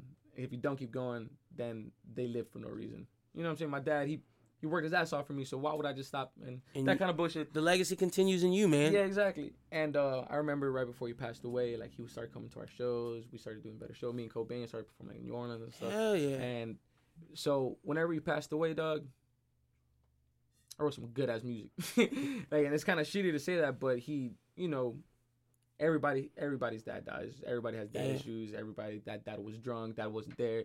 er- You know, but personally, I know I feel like it was a way for people to connect to it too, and especially since back then I never really talked about it. Like for a long time, nobody knew that my dad died. I didn't Yeah. fucking tell nobody Not their business. it's not their business, right? And then, uh, but the music, I was like, okay, if you want to get to know me, you will listen to the music, you know. And it's just something that I was just going on in my life, so I just mentioned it a lot. And No, and I think that's something that people can take away from in the sense of when you lose something. I liked how you say, because one of my favorite quotes from an anime I'm on One Piece people don't die when the bullet hits, when the heart stops, when the brain stops. People die when their memories are forgotten. And I think it's legacies, memories, and impact that carry on and make us immortal in this life. so I'm not really religious. I'm a very earthly man. Hey, man, don't- I ain't tripping on I, that. I don't. I'm not even spiritual. I don't believe fucking anything, dog. I think heaven and hell is just like what you said. If somebody leaves a bad memory, like Hitler, my, my motherfuckers in hell. You know what Mhm. I'm saying? If somebody in your family is close to you and they affected you and everybody loves them. Like Kobe's obviously in heaven. Yeah, You know, just by general consensus, Facts. that man's in fucking heaven. You know, so it's about the impact and the impact and legacy you leave. I'm just trying to go to heaven, dog. I feel shit. Yeah, I'm with you on that. Not, I'm not trying to. And I think that's something we could touch on. How important is it being a musician, leaving this legacy of old Spanish and the music behind? I guess since I really don't believe in the afterlife, there's no reason why I'm doing this, other than like the moment. I guess The love for it. the love for it, you know, because I wouldn't want to be doing anything else. But then, I guess memory is good too. You know, I want people to. I guess I want people to remember me. But yeah, I don't. Not really. It's I more so about the now. It's mu- yeah, it's about the now. Because I mean, if I'm dead, I'm I'm dead. You and gone. pe- People are gonna remember me how they will. You know, it'll be cool to be famous and then die and people remember me. But at the end of the day, I mean, there's fucking Egyptian statues of pharaohs and nobody gives a fuck about those pharaohs. True. You know what I'm saying? Cool. They did it's, some. it's like- just about how you impact people Yeah. and what you do in the here and now. yeah, exactly. 100. Let's get into the project. Don't make fun of us. Tell the people real quick where they can find it at because I want to plug this. This is a great project. all over the place. Don't make fun of us by the fellas on Spotify, Apple Music, SoundCloud, wherever you can find shit. Just look up Don't Make Fun of Us, the fellas, and you'll see a nice picture with a group of friends, a light blue black, light blue background. And yeah, listen to it. 100. Y'all definitely go check that out. Why the name Don't Make Fun of Us? Cool. So we were actually making a song, the song Twin Size Life, with Daniel Nelson and Merkel Hendricks. It was when we were already done the album, and we just wanted to add a few more songs. Mhm. So, how long did it take to make that beat? Ten minutes. Ten minutes. Ten minutes. Daniel Nelson laid down a bass line. I made a drum beat. I went the ding ding, made a little you know keys and all that bullshit. And then Daniel Nelson was he said he's always wanted to sing this line, so he started singing it. Merkel Hendricks wrote a crazy hook, crazy verse. I wrote a verse, and then we just laid it down. And the the hook is don't make fun of my twin size mattress. Yeah. Don't make fun of my twin, Twin size Size life. Life. And then we're like, what the fuck should we name this album? And we're like, huh, don't make fun of us. Because that's another thing that I we were talking earlier before the podcast about people not being genuine. Everybody tries so hard to be so fucking cool, dog, Yeah. and just vibey Not and themselves. chill and wavy. It's like, yeah, stop being so fucking cool. Nobody's that fucking cool. And if you are, I don't know, it's weird. yeah, just be yourself. Be yourself. And a lot of some people ask if they want to make music with me or something. I'm like, you're too fucking cool, dog. Like I don't, I wouldn't vibe with you, son. Like I wouldn't get all wavy and shit with you. You know, I've been here acting like a fucking idiot. And you, I don't know. Shout out Jara. No, that's my that's my I man, love yo. Like, he people What- like Jara. That's how people need to genuine, genuine human being, man. Shout out to Jara, and I can't wait to hear some of the stuff y'all are working on. Oh yeah, he has a session tonight actually. Real. Yeah, and he he dropped a project right before Home, home movies Two. Home movies Two that Merkel and I are featured in, and I'm in the second song. No wait, you're in the second song.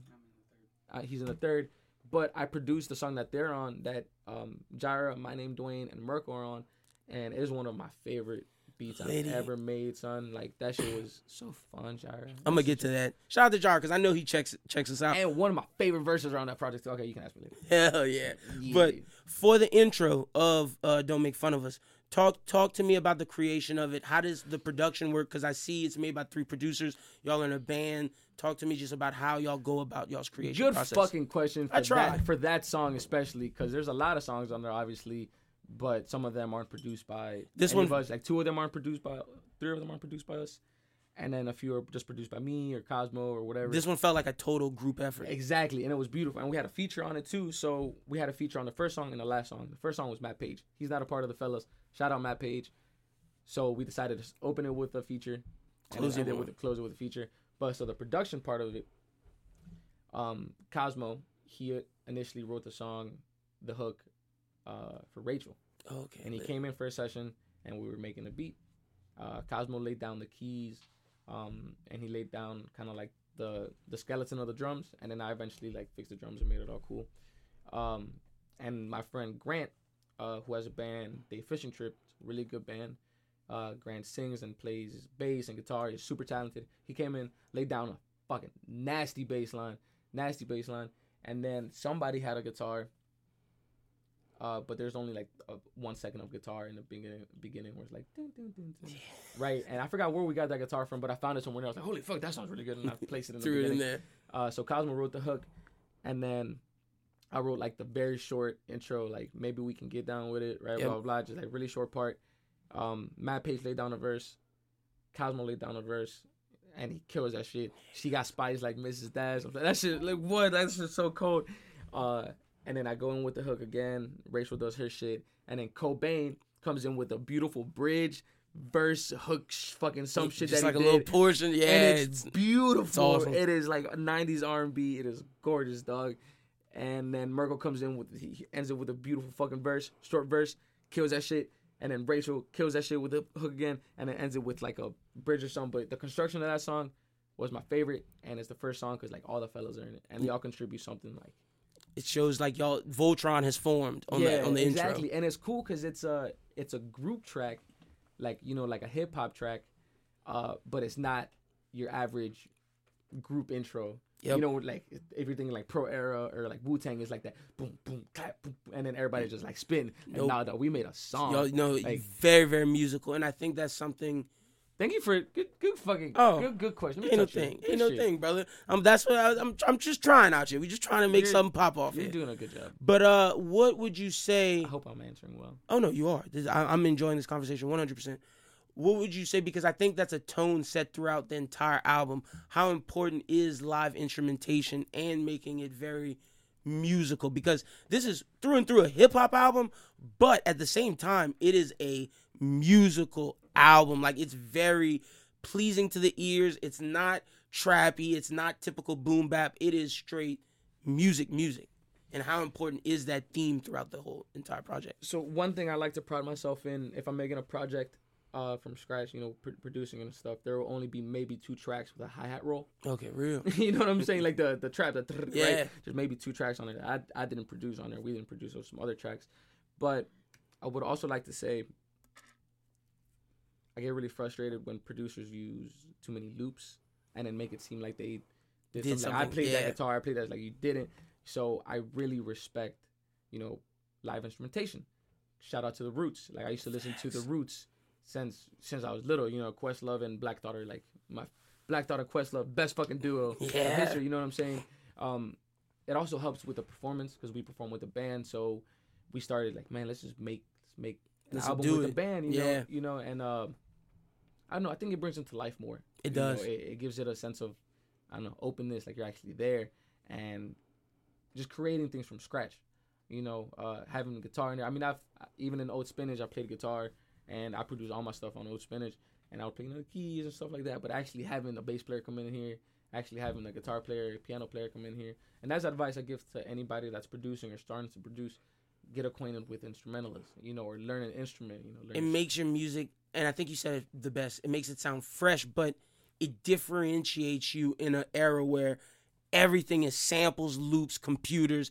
This this album isn't that, and that's why I wanted to promote this heavy because it's beautiful music. It's something you can drive to if you're a hip hop fan. It's something you can get down to, and I think the live instrumentation is what takes it to that next level. All the bars are there, perfect. The lyrics are there, but it's the music that pulls you in, and the bars are what's like the music is the appetizer as well as the dessert. The bars are the main course, Mhm. and it's like it's a perfect meal throughout. I want to get to uh Oh wait. Oh, then- go ahead. And then maybe I forgot. Cosmo also laid down the sickest just fucking solo for the whole song. and we just just pressed record and he went.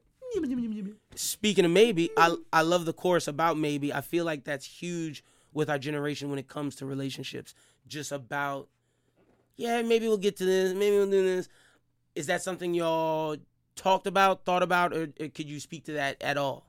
Dog, you you you thought of it before I did, man. Cause okay, so Cosmo wrote it, and I love that hook. I can sing it, and I know it, and I love it. One of my favorite songs. Good observation. Real good observation, cause r- real shit. Cause Cosmo, knowing Cosmo, he did have a deeper message, cause he he's really he can write some fucking pop hooks, dog. Like he he can get it. And I'm sure he, he's a smart dude, so I'm sure there's underlying message to everything he writes. That's beautiful. Next up, I got do do you like chicken shawarma? I noticed in one of your bars you were talking Uh, about. so I'm a I'm a vegetarian. Ah, okay. right? Um, even before when I eat meat, chicken shawarma freaked me out because it was just like of a body, and it's Yeah. just they're like let's just cut this. Yeah, it's weird.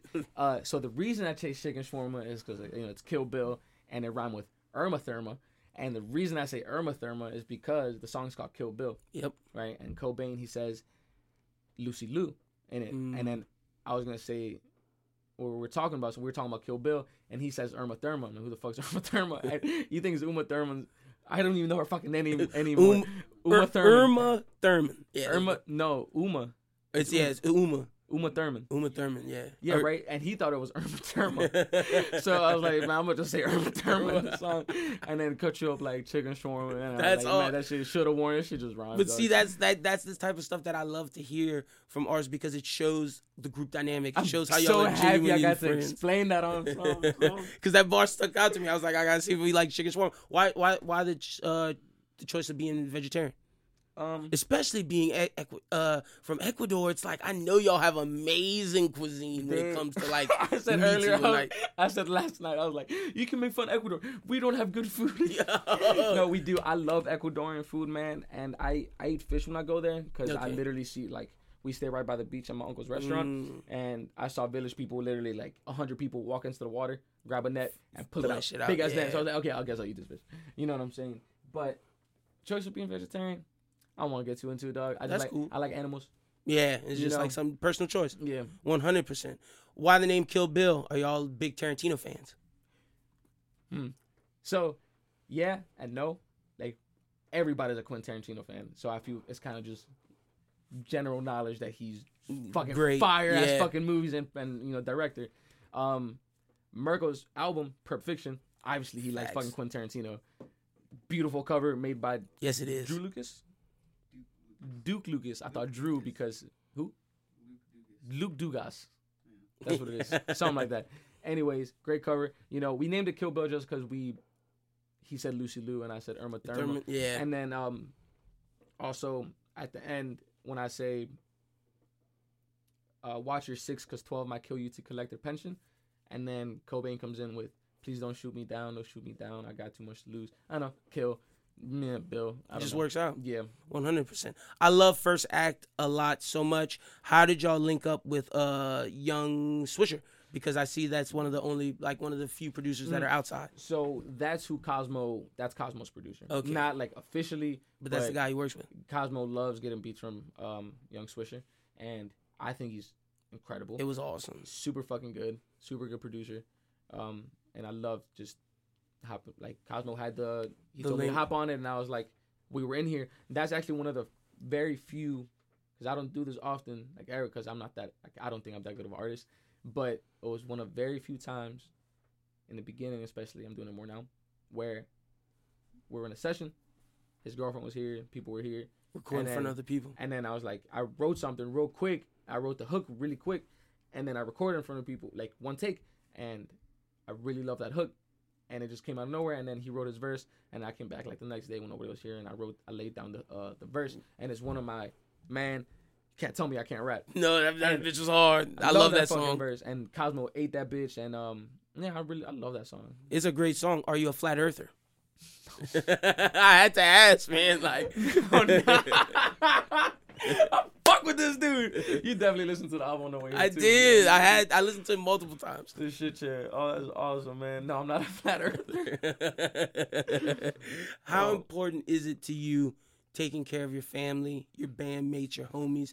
That's a message I kind of got in that song. And is it is it impo- important to you? How important is it creating that environment to where it's like I'm gonna put on for my people? Nobody's ever ever pointed that out and asked me.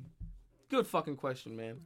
Um, I think it stems from just like uh, family life, uh, from being from both a Hispanic household and a Southern household. Yep. So it's just like, you know, I fucking hug my friends. You Yeah. know, I I hug everybody. You never know when they're gonna die. I fucking I love I love. I, I hate really hard, like really well too. I fucking hate people, Yeah. like to like where it hurts. But when it comes to like loving my friends and family, You, they're they're you know I you will- ride for yeah, son. So when I was little, my mom always had people like people from Ecuador, some some family member of a family member staying on the couch, staying with us. I think that's where it stems from, you know. But as far as taking care of each other, that's just what I think. People I think life, you know, life should be if you really, really love somebody. If you have, well, okay, what's the? There's this like uh philosoph- philosophical saying: if a man gives me a peach, I give him a plum, right? So you should do things, not you shouldn't expect things in Back- return yes. ever, right? If you do something expecting something in return, mm. or You're not doing or it for the right glory, reason. or glory, or putting something on video, or doing something, yeah, there's no reason, right? Ooh, I'm glad you said that because I hate the people Right, who go give money to the homeless and then film it. I hate that fucking shit. I hate that, and that's Gosh. that's not genuine. You know what I'm saying? But when it comes to if if I have food in my house, and I know that's why me and Mirko like he's my fucking one of my best friends. He brought me soup. You know, just he made soup, and he's like, I have soup. I can share my soup. Yeah. You know, even if I know I don't have a fucking dollar to my name, if I have food in my fridge, and I see that my friend doesn't, yeah, I'll I got you. Why? Because I know you would too. You know what I'm saying? And there's nobody more important or anything more important than literally like my mom and my brothers. You know what I'm saying? I don't go home often, even though it's kind of close. They live in Metairie, but nothing more important. And if you follow you on Instagram, you can see how much you love your family. Yeah, That's something I like just from before doing any of this, just when I was researching Old Spanish, the guy, and just following you on Instagram. When not the love I saw from the post with your family, it's there. And I think the love that you have for your bandmates and your bandmates have for you, it's very obvious in the album and you can hear it. I love you, bro. And that's something that makes it sound really, really good. Uh, I want to ask you, in Barcelona, you were like, damn, you said something about how you, you weren't bringing her dad. I'm, I'm like, damn, why you can't bring her dad? oh, because I'm having sex with her mom and her, Oh, okay, okay. and her dad can't be there ah, okay, I got you. I got because I will also have sex with him. it's going down. All of them getting it. He- I'm sure he doesn't want to. awesome, awesome. And I think that song, Barcelona in particular, is a great because we start off the album very, I don't want to say heavy, but very deep in the sense You of gotta think about it. yeah, it's very musically. yeah. This is more so of a if there's a radio song on this project, this is it. And it was on the radio a couple times. I saw that. Shit chat, man. We're really excited about that song. So uh that's one thing that I'm really going leaning more towards. Uh not making pop, but making happier things, man. Yeah. Because I wasn't I you know, I didn't even like Kendrick Lamar at some point because everybody liked him. You know what I'm saying? When he first came out. Like, Yeah. fuck Kendrick, man. But nah, you know, it can't be like that. So I wanna make more music that people like. And that song actually, I wanna shout out to the person so I don't get sued. What's his name? Jack uh, Jack Bauer. No, wait, that's fucking. That's 24. That's 24. uh, there's one guy. He made a song called Buttercup. Jack Stauber. okay. Jack Stauber, something like that. He made a song called Buttercup. Uh, and it's like it's like indie pop, right? Like indie, and uh, this TikTok account, I'm pretty sure.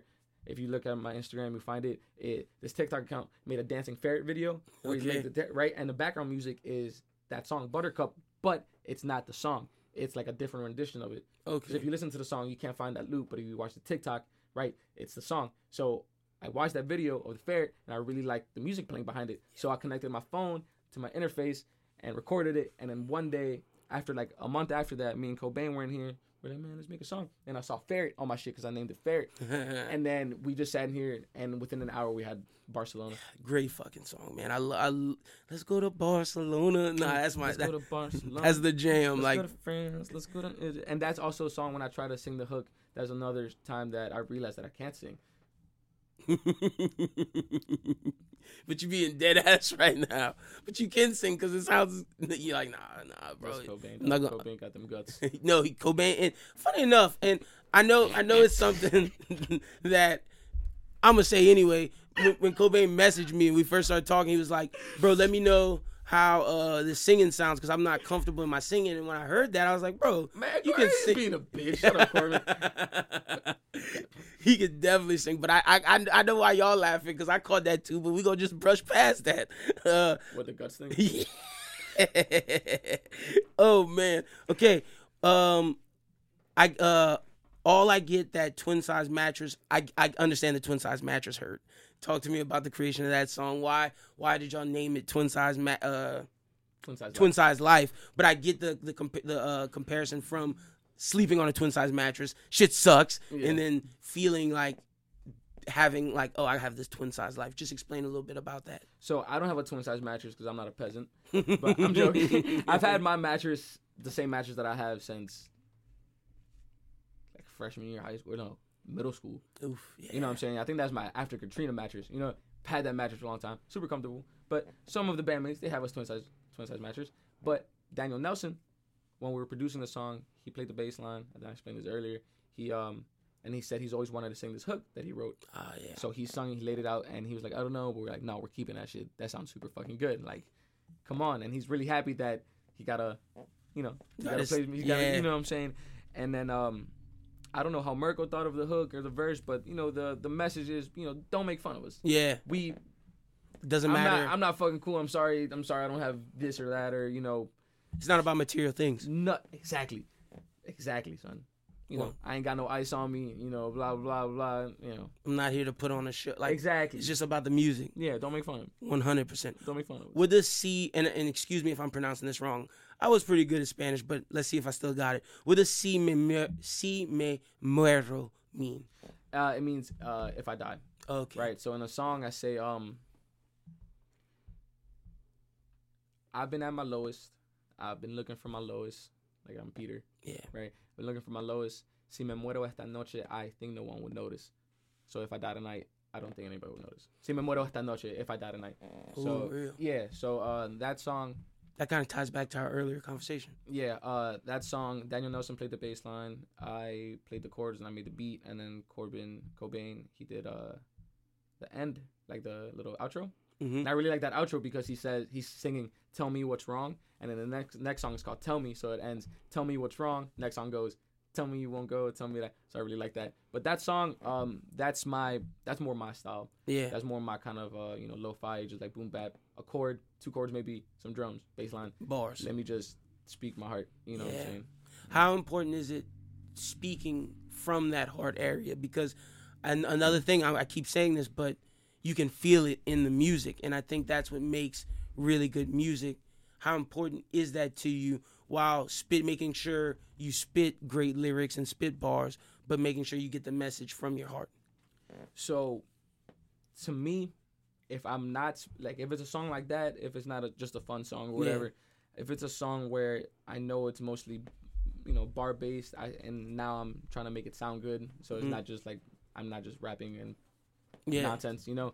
If it doesn't have substance to me, I I probably am not gonna write it. yeah, You know, it's probably uh, and if it doesn't sound good, then I'll just start over or like I don't know, go from there. But to me, it sounds good to me because it has substance, and that's a message that I'm trying to.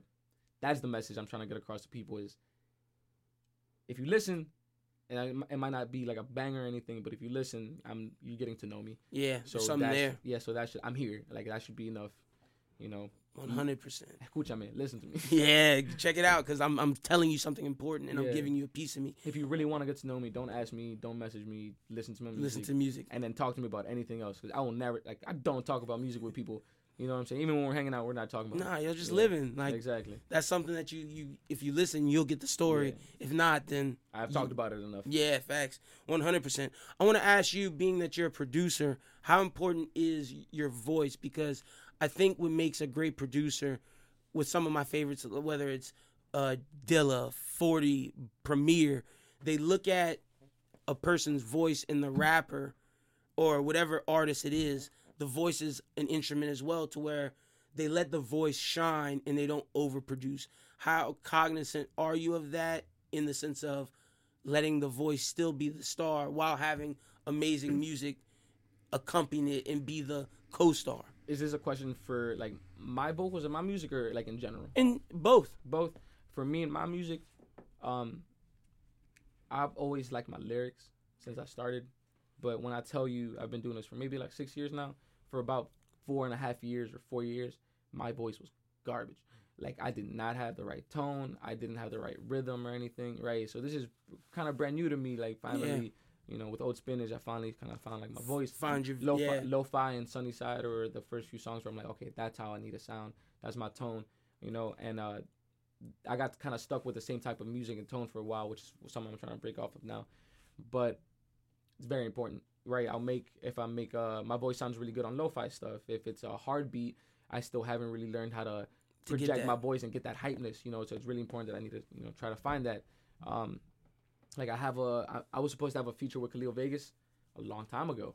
He sent me, it is hard to match this dude's energy. I'm sure Mirko or Nella Zam or somebody can match that energy, but Peter, Peter cannot. I cannot get that hype yet. You know, um, when it comes to other people's voices, uh, especially like producing them, like uh, recording for them and stuff. Um, for the most part, I do try to if something doesn't sound right, I do try to express it and be like, hey, look, you should try it like this or that. But if it's somebody else's music, You just they're gonna do they're gonna do it. You know, uh, what you say kind of will affect it, but probably not. So, you know. just let them live. but it's definitely tone, man. Because if you you know Kendrick is one of the best rappers of all time, but if you listen to some of his lyrics, he's talking fucking nonsense. he's talking nonsense, but it just sounds so good. It sounds like he's being really lyrical, but sometimes like, bro, you're really not fucking singing. It, it reminds me of the Chris De- D'Elia or the Chris D'Elia, Chris yeah. D'Elia, his thing with Eminem, the backpack or smack smack. and- yeah, shit, yeah. It's just uh, it's it's all about um, aesthetic. Even when it comes to like how it sounds, you know. One hundred percent. Um, I love. Tell me, how is it being in a relationship as a rapper? Does that affect? Does does it affect your relationship with your significant other? Does the music that just because I, I got that vibe in that song about just being in a relationship as an artist Okay, so and as a creative. if you're if you're not a slut, it's probably super easy, right? Um, it's not really hard if you. So my current relationship right now, I love my girlfriend. She's a shit. I don't want anything else, right? Yeah, So, aside from that, I had a, I had a really good point. Uh, and tell me, relationships, being an artist. you talking about if you're not a slut, then it. Okay. yeah. Uh, fucking. It's really not that bad. I'm sure for some other people, you know. Uh, oh, here, here's something I, I needed to say. My girlfriend right now, she hates this one song called Aurora. That is about some a girl named Aurora. Yeah. I really love that fucking song. If it accidentally plays in the car with her, I better like. She says she might not care, but I'm not gonna play that song. Yeah. You know, it's gonna get awkward. Uh, I can't. You know, when it comes to saying shit like "oh my bitch," like like they Nah. know they know it's just nonsense. You know, Yeah. especially if you're not being like specific. Um. Yeah, uh, the the verse I have with Jara and his recent project. Yeah, she don't like that verse either. like, how uh, does that does that affect like what you say because obviously you're still gonna say it but are you cognizant of it yeah, I just don't like listening to it in front of her. Gotcha Other than that, everybody else can listen to it. 100%. She does love this one song I wrote about her before we started dating. Like it's it's, uh, it's called the song "I Get Really Happy When I Talk to You."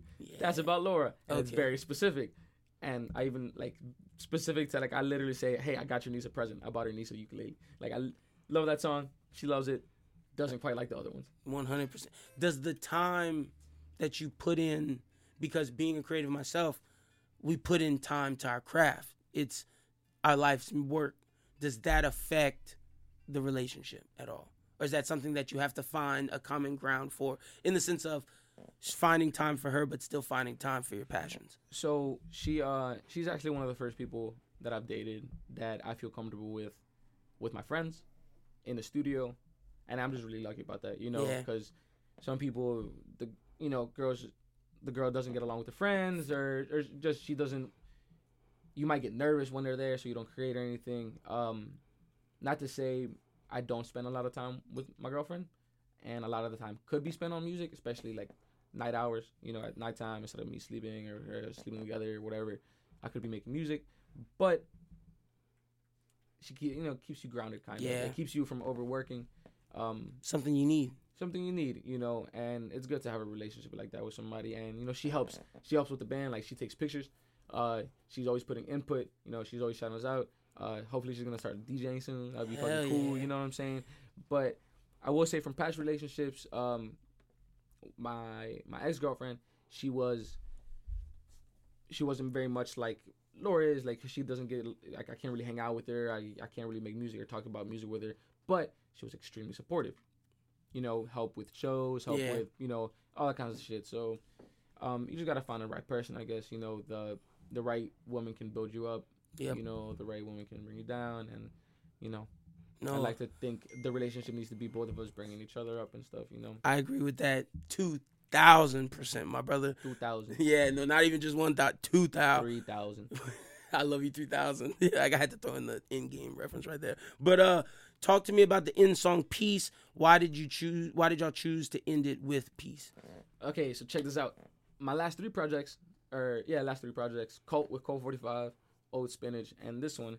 I always leave the last song for another producer. Okay. Right. So for Cult 45, this, the album Cult, the last song, the last song was um, it wasn't a Cult 45 song. It was just one of the member songs, Gliss Fa, a song called Dash, and he found a beat, and I just put it at the end. Bonus track, awesome fucking ending. You know what I'm saying? Old Spinach ended with this song produced by this guy I used to fuck with. I don't really fuck with anymore.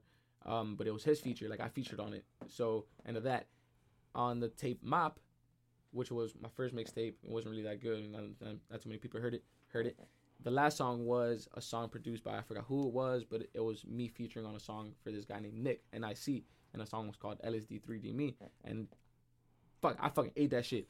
My voice wasn't there though Uh, okay. right lyrically i ate that shit my voice wasn't there so it didn't sound too good and then for this project whenever we were putting it together i saw that cobain had a song with uh with cinnamon that they were working on and i really liked and he it was called peace so i was like that's a perfect ending um and it's a feature right also um the first song corbin's he's talking about like a relationship like we can be together like maybe and then at the end it's him and cinnamon they're kind of like fine. you Yeah. know what i'm saying so they ended it and i was like oh that's perfect and uh, nobody produced it it's like Corbin's song. Like, he gets to finish it off. You know what I'm saying? how how was that going about choosing who's on what song, who gets this? Did y'all were y'all cognizant in the sense of, all right, I have 15 minutes, Corbin has or Cobain has 15 minutes, Mirko has 15 minutes, or was it more so organic where it's like, bro, we're just making songs? Yeah. So it was completely organic, right? So after months of just uh just ma- making music together, like unconsciously, Yeah. just making tunes. You know what I'm saying? That's what we do. We make fucking tunes. Facts. Uh, and at the end of 2019, we were like every month, no, every week we had a fucking show. So we were always together. And then, but we were performing. You know, he was open, Mirko was opening for us, and me and Cobain were doing our songs. And then, but we're still the fellas. And then finally, we're like, oh fuck. I was just looking through my shit. I was like, oh fuck, we have enough music for an album. yep. So at that point, we only had eight songs, and then it grew. We added more and blah blah blah. Then it was done and all that kind of good stuff. So it was literally just, if you look through it, it really was just like features. Yeah. First act, Cosmo came at me and be on the song. Barcelona, me and me and Corbin Cobain, we just made the song. We're like, we're in this together. Me and Mirko made Hot Pants. Uh, fucking, tell me was more of a fellas thing, but for the most part, a lot of them were just us hitting each other up, saying, Yeah. hey, let's be on the song, and then uh, it just worked out that way. And then when it came down to picking them and like putting them in order, the order we did the order a few times. That was fun. Uh, but we made sure to make like make it spread out. You know what I'm To saying? where everybody everybody. Uh, I'm in the, I'm in the most songs, and that's just my fault. and then everybody else is. I think. Uh, what is it? You're in how many, Mirko? He, him and Corbin are in seven. Cosmo's in six, but he produces a lot of A it lot too. of yeah. So, um, and I actually I was supposed to be on Lorelai, and shout out this producer named Damien Vessel, but I was like, yeah, I'm already in too many songs. and That song and y'all and y'all's verses are like, and everybody loves that song. I'm like, Yeah. yeah, I on That song is. I didn't talk about it because you weren't in it, but that song is hella hard. Like y'all spit, y'all rap y'all's ass I off love on that Lor- I love Lorelai. Uh, let's before we get to our rapid fire questions. There's some some things I want. To Rapid fire question. Yeah, man, we we finish it off with rapid fire, but there's some we finished the album like like we said. You go check it Spotify, Apple Music, SoundCloud. Make sure y'all go get that. How important is it to have Cult 45 Entertainment to have a business and that allows for you to be independent? How do you want to stay independent? Yes. Talk to me about I, that. I want to eventually have a big studio uh, venue. I want to have studios across the country. Uh, I want to sign people. I want to sign my homies. You know, I want to let people record for. If I'm making enough, enough money, I want to let, Let people freak record free. for free, dog. You know what I'm saying?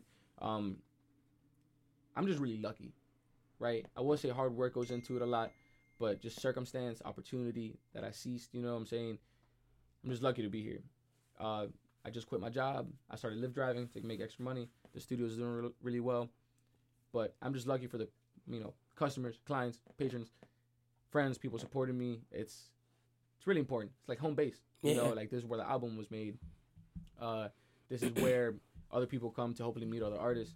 Uh, and it's you know it's still small, but It's, I'm it's a- something to build on. It's something to build on. You know what I'm saying? And uh, it's really good not having a boss. And if I'm doing music all day, I'm gonna be still all day. I'm gonna be hopefully calm. You know what I'm saying? Um, it's all I really want to do too, dog. Like, ain't no reason. I could die tomorrow. Might as well just make tunes. And I think what you said about if you if you're well off and you can do you let people in the free, I think that goes back to our conversation about taking care of people and Yeah, man. it just goes back to showing your love for yeah, for- for people, people want too much, man. People want way too much. You know. Uh, yeah, that's pretty much it. One hundred percent. Talk to me about how y'all made chopping it up. Chopping it up. Do do do. Uh, so we always have bullshit ideas, dog. We always just be bullshitting, but we don't really act on too many of them, which we should. We can make a lot of videos and all that kind of shit. So I've always done interview shows. I did. I started an interview show a minute ago, like probably a couple years ago. I did an interview with Michael Armstead, and it was a pretty long video, uh, pretty and a pretty long video. Um, and he sang in it. He did like a tiny desk concert kind of thing. And then I tried doing the production value on that was too high. It took too long. There's too many camera angles. So I dropped that. Then I started doing like a tiny desk concert kind of thing, right? Where I did, recorded this band. Uh, I recorded Co- Cobain, and I recorded um, fucking Screaming Underwater, the Screamo band, right from Baton Rouge. That was too much production value. I needed too much equipment. Blah blah blah blah. Um, then I started doing this interview with my with this brand that me and my friend started called Mix Mantra, which is kind of like fell off because I'm busy. You know what I'm saying? Uh, that had too much production value. So one day we were talking about, you know, have you ever seen the show Hot Ones? yeah. It's very similar to that. That's kind of how we got the influence. Uh, and then we said it, and then immediately we were like, okay, let's not just say it, let's act on it. Let's do it. Within like the next few days, we already had an episode, and then I mean, it's only been maybe a month and a half, or maybe I think it's finally it's been two months since we started it now, but no, almost two months.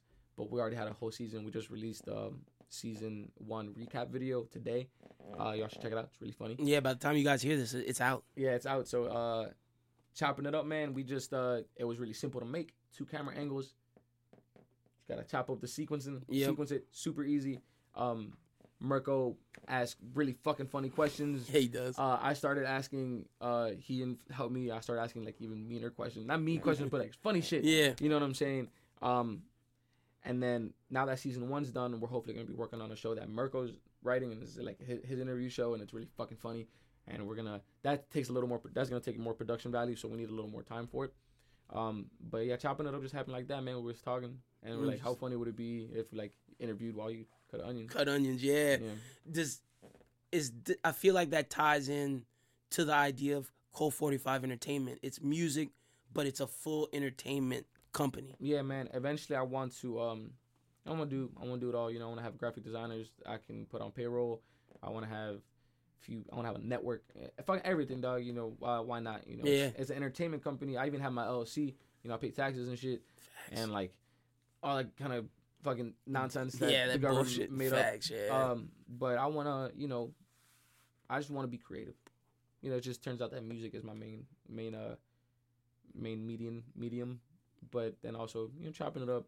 You know, Putting out other stuff, just Other being a, just man. being a creative. Yeah, man. When I eventually want to get in the porn industry. I always joke, joke about that, but real shit though, like, and do it to where the booming. do it to where the woman doesn't get paid cash. She gets paid like profit of the video, like you know, make it equal opportunity. Mm. Yeah. you know what I'm saying. Yo, start get you on, get you in OnlyFans, fam. Like just start making high quality content because that's where the wave is right now, or a Snapchat Premium Bro, account. I could get breast implants and tuck, and, and tuck it in. Yo, Right? I got the hair, dog, and just tuck it in, shave my. No, I keep the mustache. That's definitely like a wave, right? it is a wave. That's fucking hilarious. All right, let's. Uh oh, before we get to rapid fire, my final thing. How important? Because I asked this to BR artists with the idea of BR has this sound that everybody knows of, whether it's the Boosie, Webbie sound, the Kevin Gates Young Boy sound, with all of the young talent from Gyra, Caleb Brown, yourself, Mirko, Jose Xavier, Michael Armstead. Y'all are all in a different lane. How important is that to shine the light on this area that there's more than just the Boosie Webbie sound, the Gates sound? How important that how important is that to you? I can't believe you just put us in grouped us with those people because they're very talented. I know, I think that That's, that's, cool. That's lit. Because there's so much talent here that people just don't acknowledge because they're stuck on this one particular brand of music. Yeah, I don't listen to. I can't even pick out NBA YoungBoy's voice. Hey, there's nothing wrong with that. I, I I don't know what it sounds like. I've heard songs and I've seen him sing them, and then I'm like, okay, that's him. And then like I would hear him like that doesn't sound like anything, like at all. Uh, I like you know Kevin Gates cold. I like how like, he's obviously super talented. I've just never really listened to that kind of music, like that kind of rap. Yeah. Even in New Orleans, I never listened to. I've always I was always like old school hip hop and just like that kind of shit. You know. One hundred percent. Um, I respect it though. Don't really. Uh, mm, I don't know. I don't. I'm not from the hood, so I'm not too into it. Yeah, But one thing I don't like is how many not hood like people make that music. make it and bump it. And when they're like, I know there's one girl, she's she, she lives in fucking Shenandoah, in a nice house, and she's always fucking playing that music and going like, I'm from the hood, bitch. I'm like, you're not. You don't even have to work. Like, you don't have to. Stop it. Like, fuck you. God damn it. All right, I got hot. I get hot. No, it's all good. But how, how important is it that you, you're making this type of music, this brand of music, to and there's so many different sounds. I think y'all are y'all are up net y'all y'all. It's bubbling to the point to where it's gonna break through at some point because there's so many talented people that aren't making that brand of music. Is that important to you to make your brand of music and stay true to you? I will never stray away from being genuine. I hope. Right? That's one thing I hope never happens is me become like, you know, being a sellout or anything. Yeah. um, mostly because I don't know how to make do shit like that. You know, not be myself because I think me and my friends were unapologetically ourselves, which is something I you know hold dear to my heart because I hate fake shit. Facts. Right. Um. I think people once people get past the fact that we're not an image per se, and maybe give us a chance, then they'll really like it and uh, open their ears up to more like different kind of rap. You know, uh, more alternative, maybe even some rock or anything. Because we all like all kinds of music. You know what I'm saying? Um, so we're not bogged down to the same type of shit. There's people that really just listen to what they're told to listen to. Facts. You know, so if we if we break through to that, then cool. If not, we're not gonna stop making music, It's not something that's gonna stop. and we're not gonna change what we're doing. You know, we're gonna keep going hard. We're gonna keep trying to promote it. But at the end of the day, nothing's gonna stop us from making fucking tunes. Yeah, Make 100%. fucking tunes. Let Let's get to the rapid fire questions. We ask this to everybody. Maybe Are you an uh huh? nothing. Keep going. Oh, are you an ass man or are you a tit man? Both. Both. No, if you had to choose, Both. both. Okay. All right, we'll rock with that. If you go anywhere on vacation, where would you go? Ecuador. Ecuador. Okay. Cool. Cool. Cool. Favorite food? What is it? Cheese. Cheese. All right. All right. Ooh, cheese and anything crispy. Ooh. I like crisp. So like a cheese. Like what? Give, give me some. Give me in like a mozzarella stick. What? What? what Uh, okay, yeah, I fuck with mozzarella sticks. I'm my favorite. I love them. Um, I love chips. I love right. I love rice, like crispy rice that we make in Ecuador. It's called cocolon. Ooh. Um, I like it's anything crispy and fried. I like Ditos. I like dips too, like the Dito in a dip. Mm. Mirko really got me back into Cool Ranch Ditos. I love Cool Ranch Ditos. I just love crunchy shit, and uh, I also really like healthy shit because I can eat the healthy shit and then I can go munch down on some crunchy fried greasy shit. I will. I see. Mm. Now I was about to ask you a question about like crawfish or gumbo, but I then I remembered vegetarian. Yeah. One hundred percent. Is there?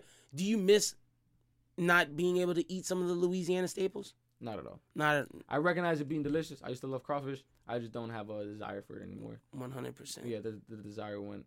It's, Just it's not. window. Yeah, it's not hard like at all. You know what I'm saying? Favorite movie? Forrest Gump.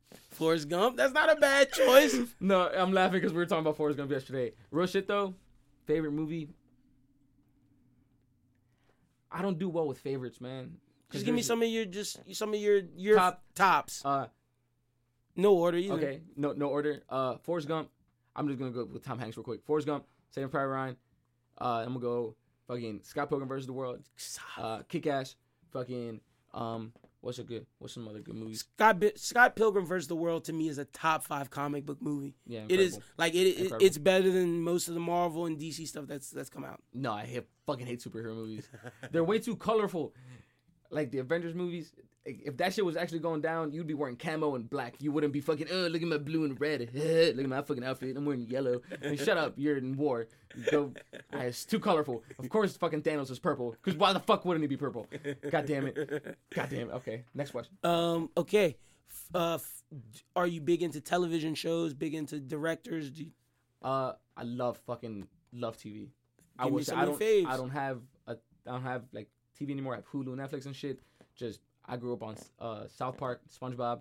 Now I watch uh, fucking I don't know Rick and Morty, Brooklyn Nine Nine, Brooklyn Nine Nine, Sunny, Seinfeld, fucking Billy and Mandy. Fucking I love storytelling. I love just I love Good storytelling. entertainment. Yeah. you know what I'm saying. TV is the shit. It's I think TV's at the best point it's ever been yeah, I love right com- now. I love comedy. I love fucking. I love rom coms. Love rom coms. If I say to you, "It's Always Sunny" is the best comedy of the 2010s, how how do you respond? Yeah, I'd say of the 2000s too, because it's Yeah. starting like I said. Yeah, I would say. I put it over The Office and Parks and Cause, Recs. I 'cause- do. okay, I will say Parks and Rec. Great show. I feel like Parks and Rec and Sunny are right here for me Okay, because I I love Parks and Rec. I do too. It is such a good show, son. I like, it more than The Office too. you- yeah, way more because it's funnier. Like it's meant to be funnier. The Office is kind of like dry humor, right? Facts. It's really good, but Parks and Rec to me, son, I could watch that shit all, All- fucking day. It's just so good. I love Leslie Knope. That's who I strive to be like, son. Like it's like yes, bitch, work, bitch, like do it. and the amount of people they put on in that show incredible the stars that came after Mm. and the only reason why i say it's always sunny because i feel like they're the underappreciated comedy of the 2000s because they're the fx guys that are not keeping it pc that's pushing the envelope Yeah, man. And And, they just- came and they came from nothing, dog. Like they came from they they just did that shit. And 14 beautiful. seasons is a long fucking time like and it and it is just amazing television and you see the growth It's So- beautiful. You see the growth, the the character development, fucking everything. They had one season where I was like, eh, and then the next season after that, I was like, yeah, yeah, good shit, good shit, Sonny. I Y'all- love it. Y'all picked it up. I that one of my favorite comedies. Um, okay. Favorite artist favorite artist that's not hip hop.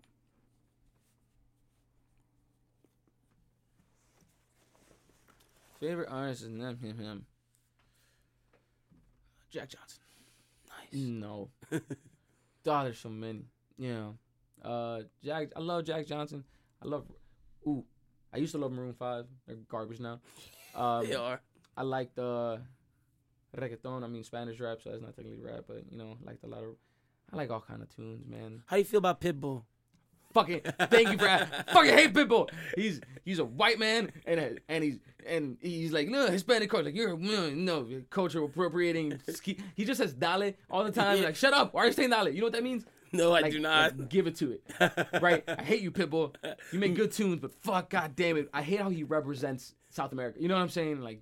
That's why I asked. Cause and, and speaking of that, how do you feel about like la- lat- Latino culture being in represented in entertainment? I feel like African Americans are getting their shine now, but I feel like between Asian culture and Latino American, y'all aren't getting the shine that in in entertainment as much as white people or African So Americans. there is this one show that was gonna happen. Uh, no, that started getting advertised on Hulu, and it's about a Hispanic household, and like the, parents, the parents get like detained and stuff, and it looks so bad. like I saw it, and I was like, "The fuck are they doing to us?"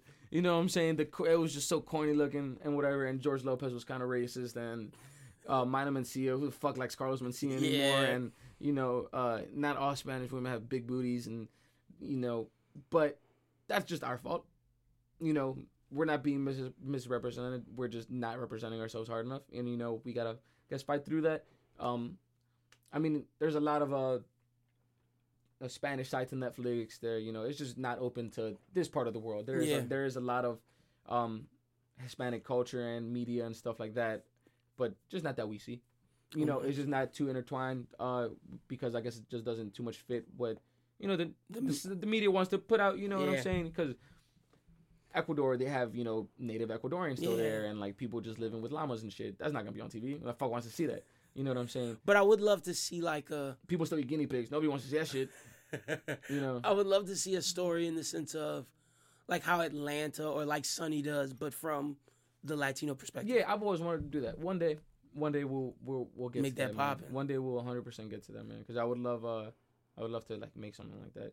Uh, because shit, I used to watch Telemundo and Univision and fucking because I feel like there's a, there's something that with no matter the race, there's something that we can all connect with as humans, and I feel like we need to see other stories. Yeah, like one one kind of uh like one of my college meals, one of my really broke meals was when I was at BRCC.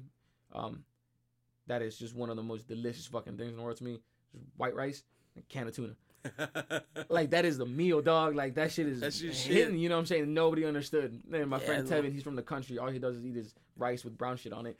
So he's like, "That's not fucking food." I'm like, "It is. I mean, a fish. It means some rice.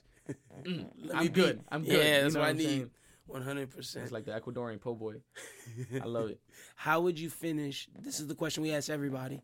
On top. How would you finish the if you're the writer, director, producer to the old Spanish movie? How does that movie end? Ooh. with me with no friends. Oh my gosh. Okay. Like everybody realizes I suck, and then I'm just like no friends, and then everybody, and then I fucking ice myself. oh my gosh. That's one of the wilder answers we've got. Yeah, that'll be cool. That'll be really intense. Like, did he kill himself? And I'm like sitting there in the audience, like, wow, that was really good. you could do one of those things where like however you were planning on doing it, you could just do it to where like you don't do it, you- it just you're getting ready to do the action and it fades to black, so the audience is like, "Ooh, does he do it? Does he? Does he do it? Eh, And then I go, I do do it. And I fucking kill myself in the movie theater. Oh my God. What? That's crazy. That's how the movie should end. He kills himself in the movie theater. And then I actually stand up and fucking ice myself. Oh my gosh, That'd that's be beautiful. the wildest answer we've That'd be got. crazy. No, but seriously though, I guess it would end. I guess it would end. Uh, me and the homies just in the, in, I guess in here after being in big studios and traveling, just come back here and just drinking beers, drinking a forty, and just Reminiscing. and just keep doing it. Just keep going. Just same shit. Hell Different, you yeah. know, same shit. One hundred percent. Thank you so much, Old Spanish, for coming on the pod. Of I course. really, really on the appreciate pod, it. I came on the pod. Yes. And the pod came on me. hey, can I have a hug? oh yeah, we'll do all that. Tell the people where they can find you on social media Um. and where they can get the, and where they can get all your projects. And okay, so check it out. You can find me on. I just got a Twitter, and you can find me on Instagram uh, at old underscore Spanish. That's O L D E underscore Spanish. Kind of like old English. O L D E. It's not pronounced O D. Old Spanish. Old underscore Spanish. You'll find me. Um, you can go to our website, cult45entertainment.com. That's cult45entertainment with a U, C U L T, 45entertainment.com. And that's where you can find my music, Merkel Hendricks music, Cobain's music, and the fellas music. Um, you can also visit me at 4760 um, M- Missouri Street, uh, Lafayette 70875. oh, Jesus. That's my address, Oh my gosh. right? And then, um, yeah, man, just hit me up. Uh, DM me. I probably won't answer. Uh, like my shit, listen to the tunes. That's all I ask for is just listen to the tunes. Um, you know. Oh, you can find me on, you know, Spotify, Apple Music, all that kind of stuff. We just released the album with the band called Don't Make Fun of Us by the Fellas. Look that shit up. Don't Make Fun of Us, the Fellas. Listen. Listen to it. Cool. That's really it. I'm sorry for being so aggressive. Oh Just no, no, listen bro. to it. Definitely, y'all go do that. Check it out. It is a great. I, Check it I've, out. I've said it uh, numerous times. and I'll keep saying it. One of my favorite albums I've heard this year. Super, super dope. I I've been really two months, so that's not saying much. Well, I, look, I, shit. look, I think it's great, man. Like I think He's gonna made- tell you the same shit, and he's gonna tell Cobra the same shit. I'm just a fucking pawn in your game. I'm joking, man. Was, this was really probably the best podcast with you I've ever done. Thank you. We've only done one, but No, but real shit though, great job. thank you, I look forward to uh, listening to it and sharing it to people. And Hell yeah. shout out, shout out. Appreciate you. Well, let's take it. I'm sending it to you, Lyndon and Schubert, to finish out with Bros Who Ball. Thank you, Old Spanish, for coming on the pod. My voice was, I honestly, when we were doing the interview, that's when I started to lose my voice. So thank you to everybody who stayed with us, even though my voice sounds like straight shit. I promise I don't always sound like this. Like it, it will get better, trust me. But Doom, tell the people they can find you at on social media. At Lil Doom SJE on Instagram and Twitter. Y'all go follow my brother Doom. Uh, be sure to check out Anime Talk. We just dropped the most recent episode. Check Bros Who Binge. Um, Primetime should have something later in the week about LSU baseball and basketball. You can find all of our content at broswhothink.com. Follow the Bros Who Think at Bros Who Think on Twitter. But other than that, that's all I got. I'm getting out of here because I'm sounding worse as we keep going. So follow Doom, follow Old Spanish, follow the Bros Who Think, and be sure to check out all our content. But for Doom, for Old Spanish, my name is Lyndon Burton. You guys have a great weekend. We'll be back talking to you on Thursday. But until then, be safe and peace. I've been on a good streak. I guess I brought the worst back. These the fucking words make the earth flat and verse slap. I've been sinning, can you send me where the church at? And close the curtains for the first act. I've been on a good streak, I guess I brought the words back. These the fucking words make the earth flat and verse slap. I've been sinning, can you send me where the church at? And close the curtains for the first act. This black sheep don't need no pastor, I don't need no pasture. Bitch, I'm welfare, don't need no leaders, can't nobody lead us. Y'all niggas holding on, I get straight to the point like and needles, yeah. I ain't gotta get too involved. I watch you reap this how I know what you sowin'. Y'all patch shit up, quick like sew-ins. Can't keep you close, friend. No shirts in the pool, and I'm going up the deep end. Everything else deepens as we sink in. My next move, that depends on if the wave in the whirlpool. Y'all boys fighting for thrones, that's a game of uh. fools. I've been apprehensive since Brookstown. Tried to teach y'all, but we too cool for school. They told you jog in place while they gave you the run around. Miles ahead of you now, you feeling kinda blue. Now look what you turned to. How long you wanna be a statistic? 90 kids, souls lost in the mischief. I add to my mystique, now watch me shape shift. I'm trying to hold on to these memories. Cause life ain't nothing but a motherfucking mystery. I'm lonely, B. I've been on a good streak, I guess I brought the words back. These the fucking words make the earth flat verse slap. I've been sinning, can you send me where the church at? And close the curtains for the first act. No one is certain when they gon' take a dirt nap. Diamond turn crap, throw my carcass in a burlap sack. Send me down the river where the sharks snack. Tell me what your heart lack. I didn't mean to start that, but my lungs black, can't complain. Plaque throat up in my veins. I'll scribble on the page all the riddles on my days. All the little things don't matter. Promise it'll be okay. Promise it'll be okay. Promise it'll be okay. I've been on a good streak. I guess I brought the words back. These the fucking words make the earth flat verse slap.